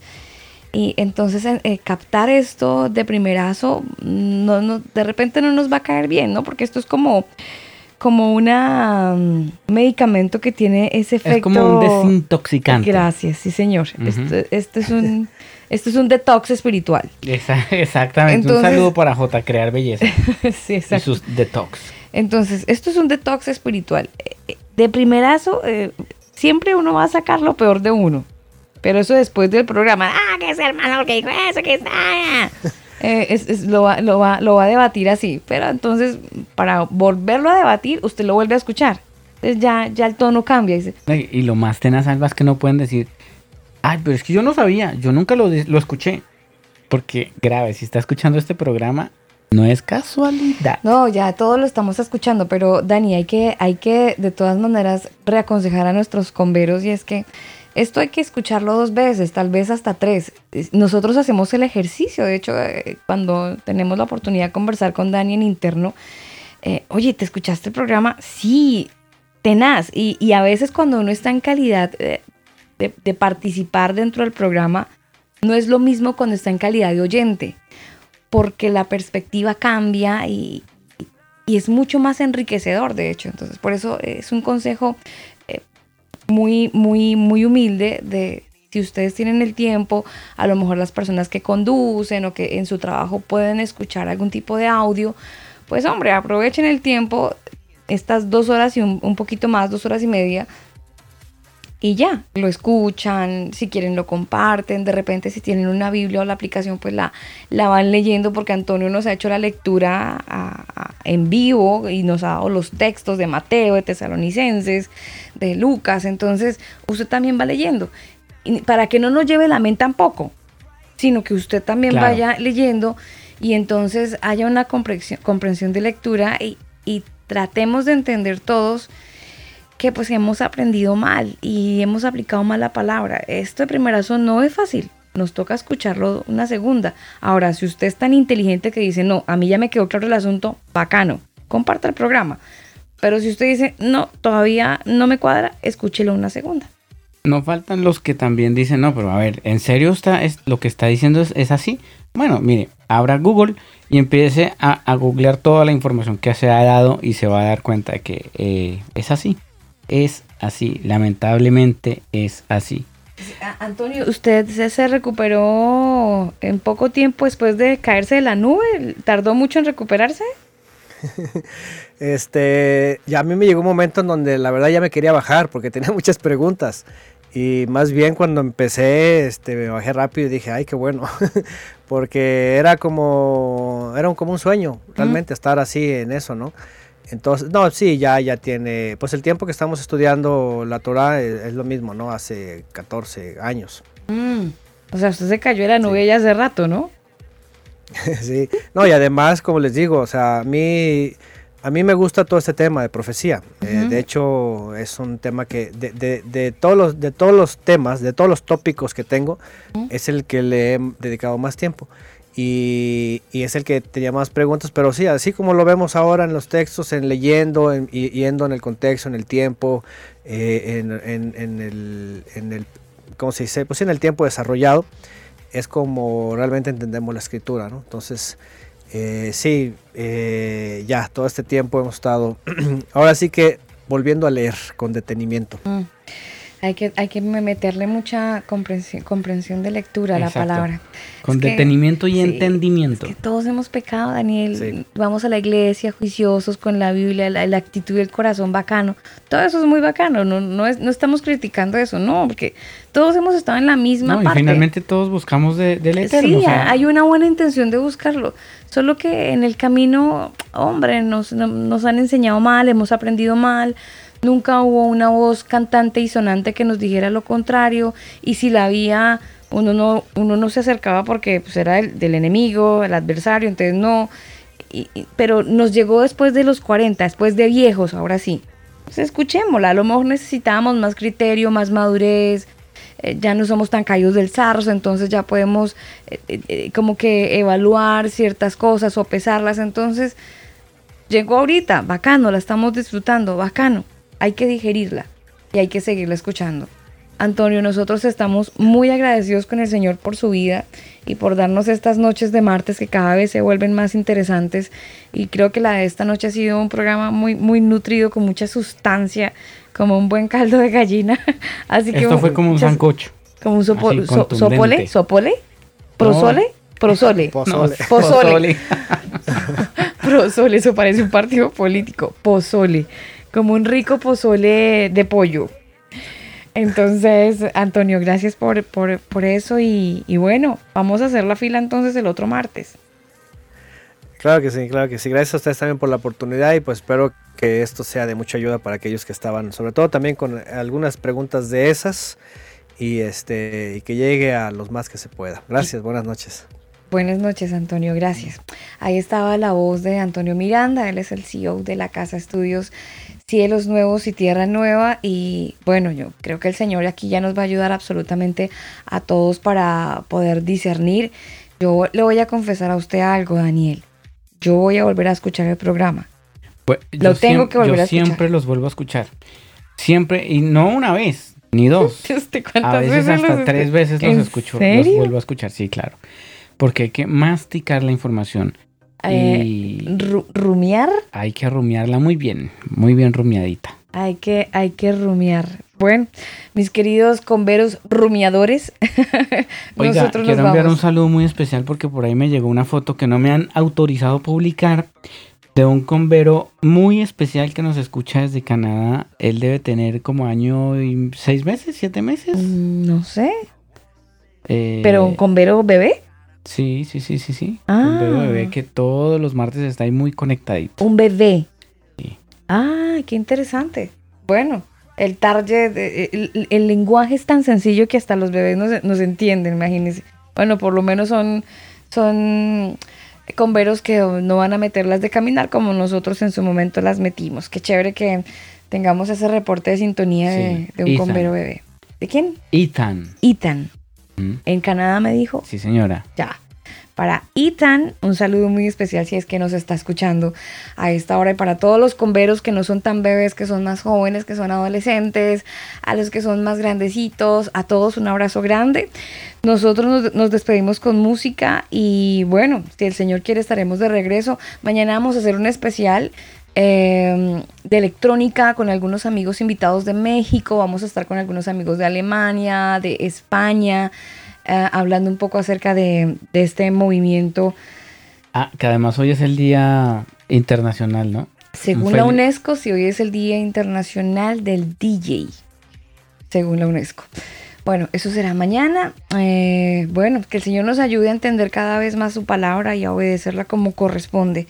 En este camino la idea siempre, siempre será obedecer. Nos despedimos con música. Esta canción que tengo por aquí seleccionada para todos ustedes la hace un amigo de Brasil.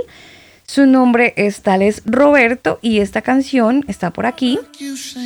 La voz de Tales Roberto. A ustedes gracias por su compañía. Pueden encontrar este programa tipo podcast. Ya saben, deben redirigirse a Google Podcast, Apple Podcast, Podimo, Spotify, Amazon. Deezer. Bueno, ahí estamos en todas. Es Tales Roberto. Si nos despedimos, buenas noches. Que disfruten de su tiempo. Y gracias por acompañarnos. Chao. Desisto dos meus planos. Quero nascer de novo e não ser mais protagonista. Eu quero ser coadjuvante, o papel principal é E o meu é obedecer, ser guiado pelo vento. Eu quero ser aquele que não sabe de onde vem, nem pra onde vai, nascido do Espírito. Me entreguei a esse amor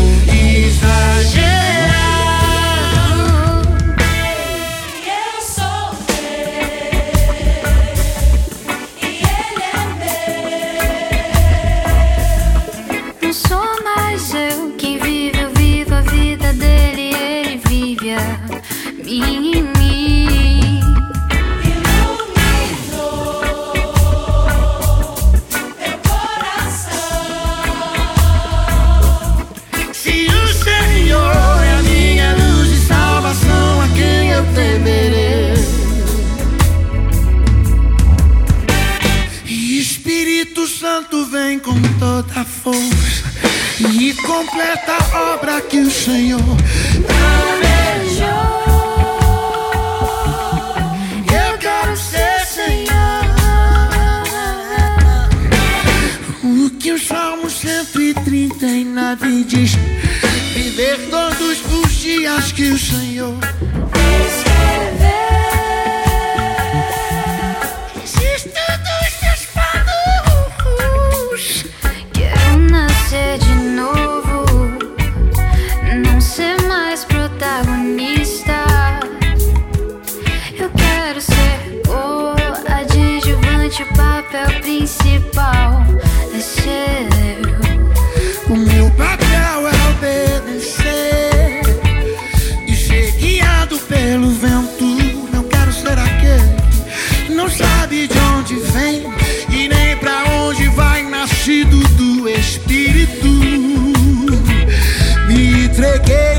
amor e já gera.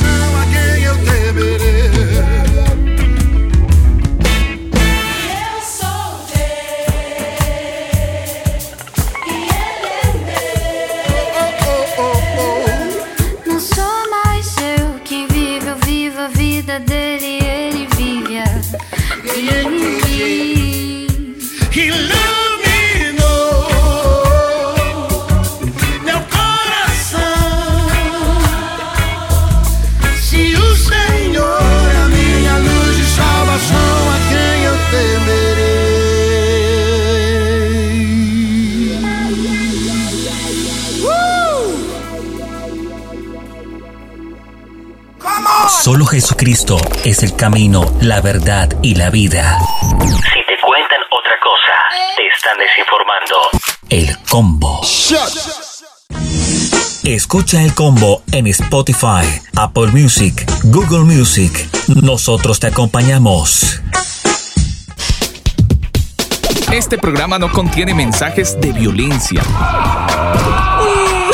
Las situaciones, nombres, personas y lugares descritos en este programa son producto de la ficción. Cualquier parecido con la realidad es pura coincidencia. El combo.